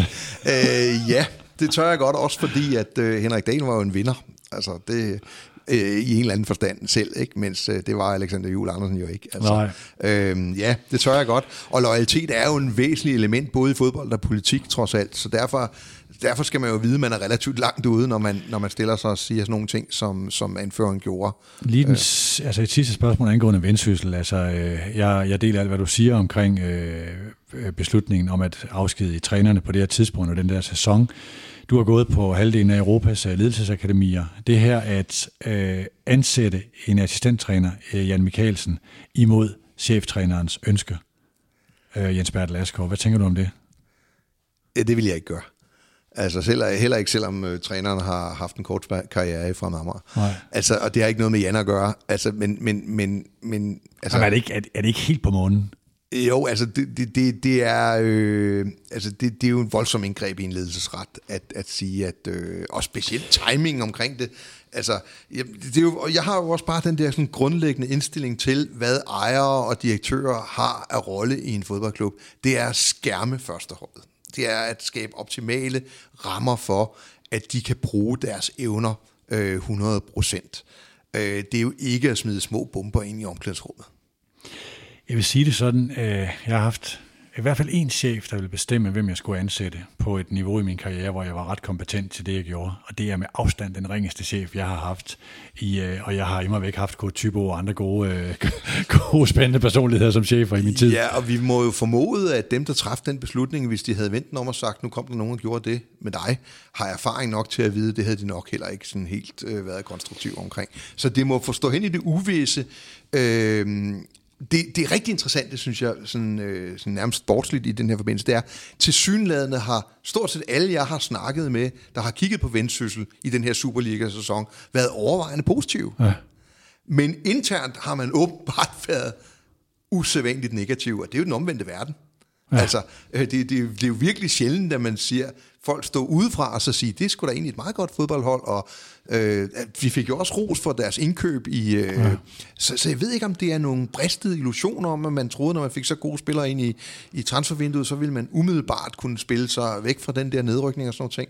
Men, men, det, men man skal bare huske på, at der er drama nok i fodboldbranchen. Man behøver ikke nødvendigvis selv at, at, at, at øge graden af, af, af drama. Den kommer ikke, jo, hvis den kommer på diverse ledelseskurser, så bliver det som et, øh, som et skræmme eksempel. Det ved, altså igen med det forbehold, at der kan jo være sket ting, ja, ja, som bestemt, vi, ja. men så tror jeg sådan set også, vi ville have hørt så om. Så vil man nok have hørt om det, ja. Altså, og der var jo nogle enkelte, der argumenterede for, at, at, at, at hvad skal man sige, rationalet i det var en chok-effekt. Man gik efter en mm. eller anden form for en chok-effekt. Men, men ledelse er altså ikke at tage hele egenkapitalen, gå over på casino og lægge det hele på rød. Det er Nej. det altså bare ikke. Det er gambling. Og det er også der, spillerne øh, skal, skulle man nok øh, have hørt. Nu ved vi ikke, hvad alle spillere siger det her. Nå, lad, lad vendsyssel ligge her. Vi nærmer os en afslutning af, vi beklager vores iver, vi vil så gerne give nogle analyser, som ikke er alt for overfladiske, så vi har givet lidt stof til, øh, til sommerferien. Øh, og den vilde nyhed, det er faktisk, at vi har planer om at nå en udsendelse mere i, øh, i juli, øh, sådan til sommerhængekøjen. Det bliver en, øh, det vi har talt om den, det er en udsendelse om Superligans fædre, øh, hvem der har været med til at præge og skabe de sådan, meget store linjer i den måde, det har udviklet sig på. Tak Dan, pøj pøj med Eagles. Tak til Arbejdernes Landsbank, danskernes foretrukne. Øh, tak til dig, der har lyttet med. Vi er dybt taknemmelige for hver minut, du bruger sammen med os. Det her er Hammer og Brygman. Vi høres ved.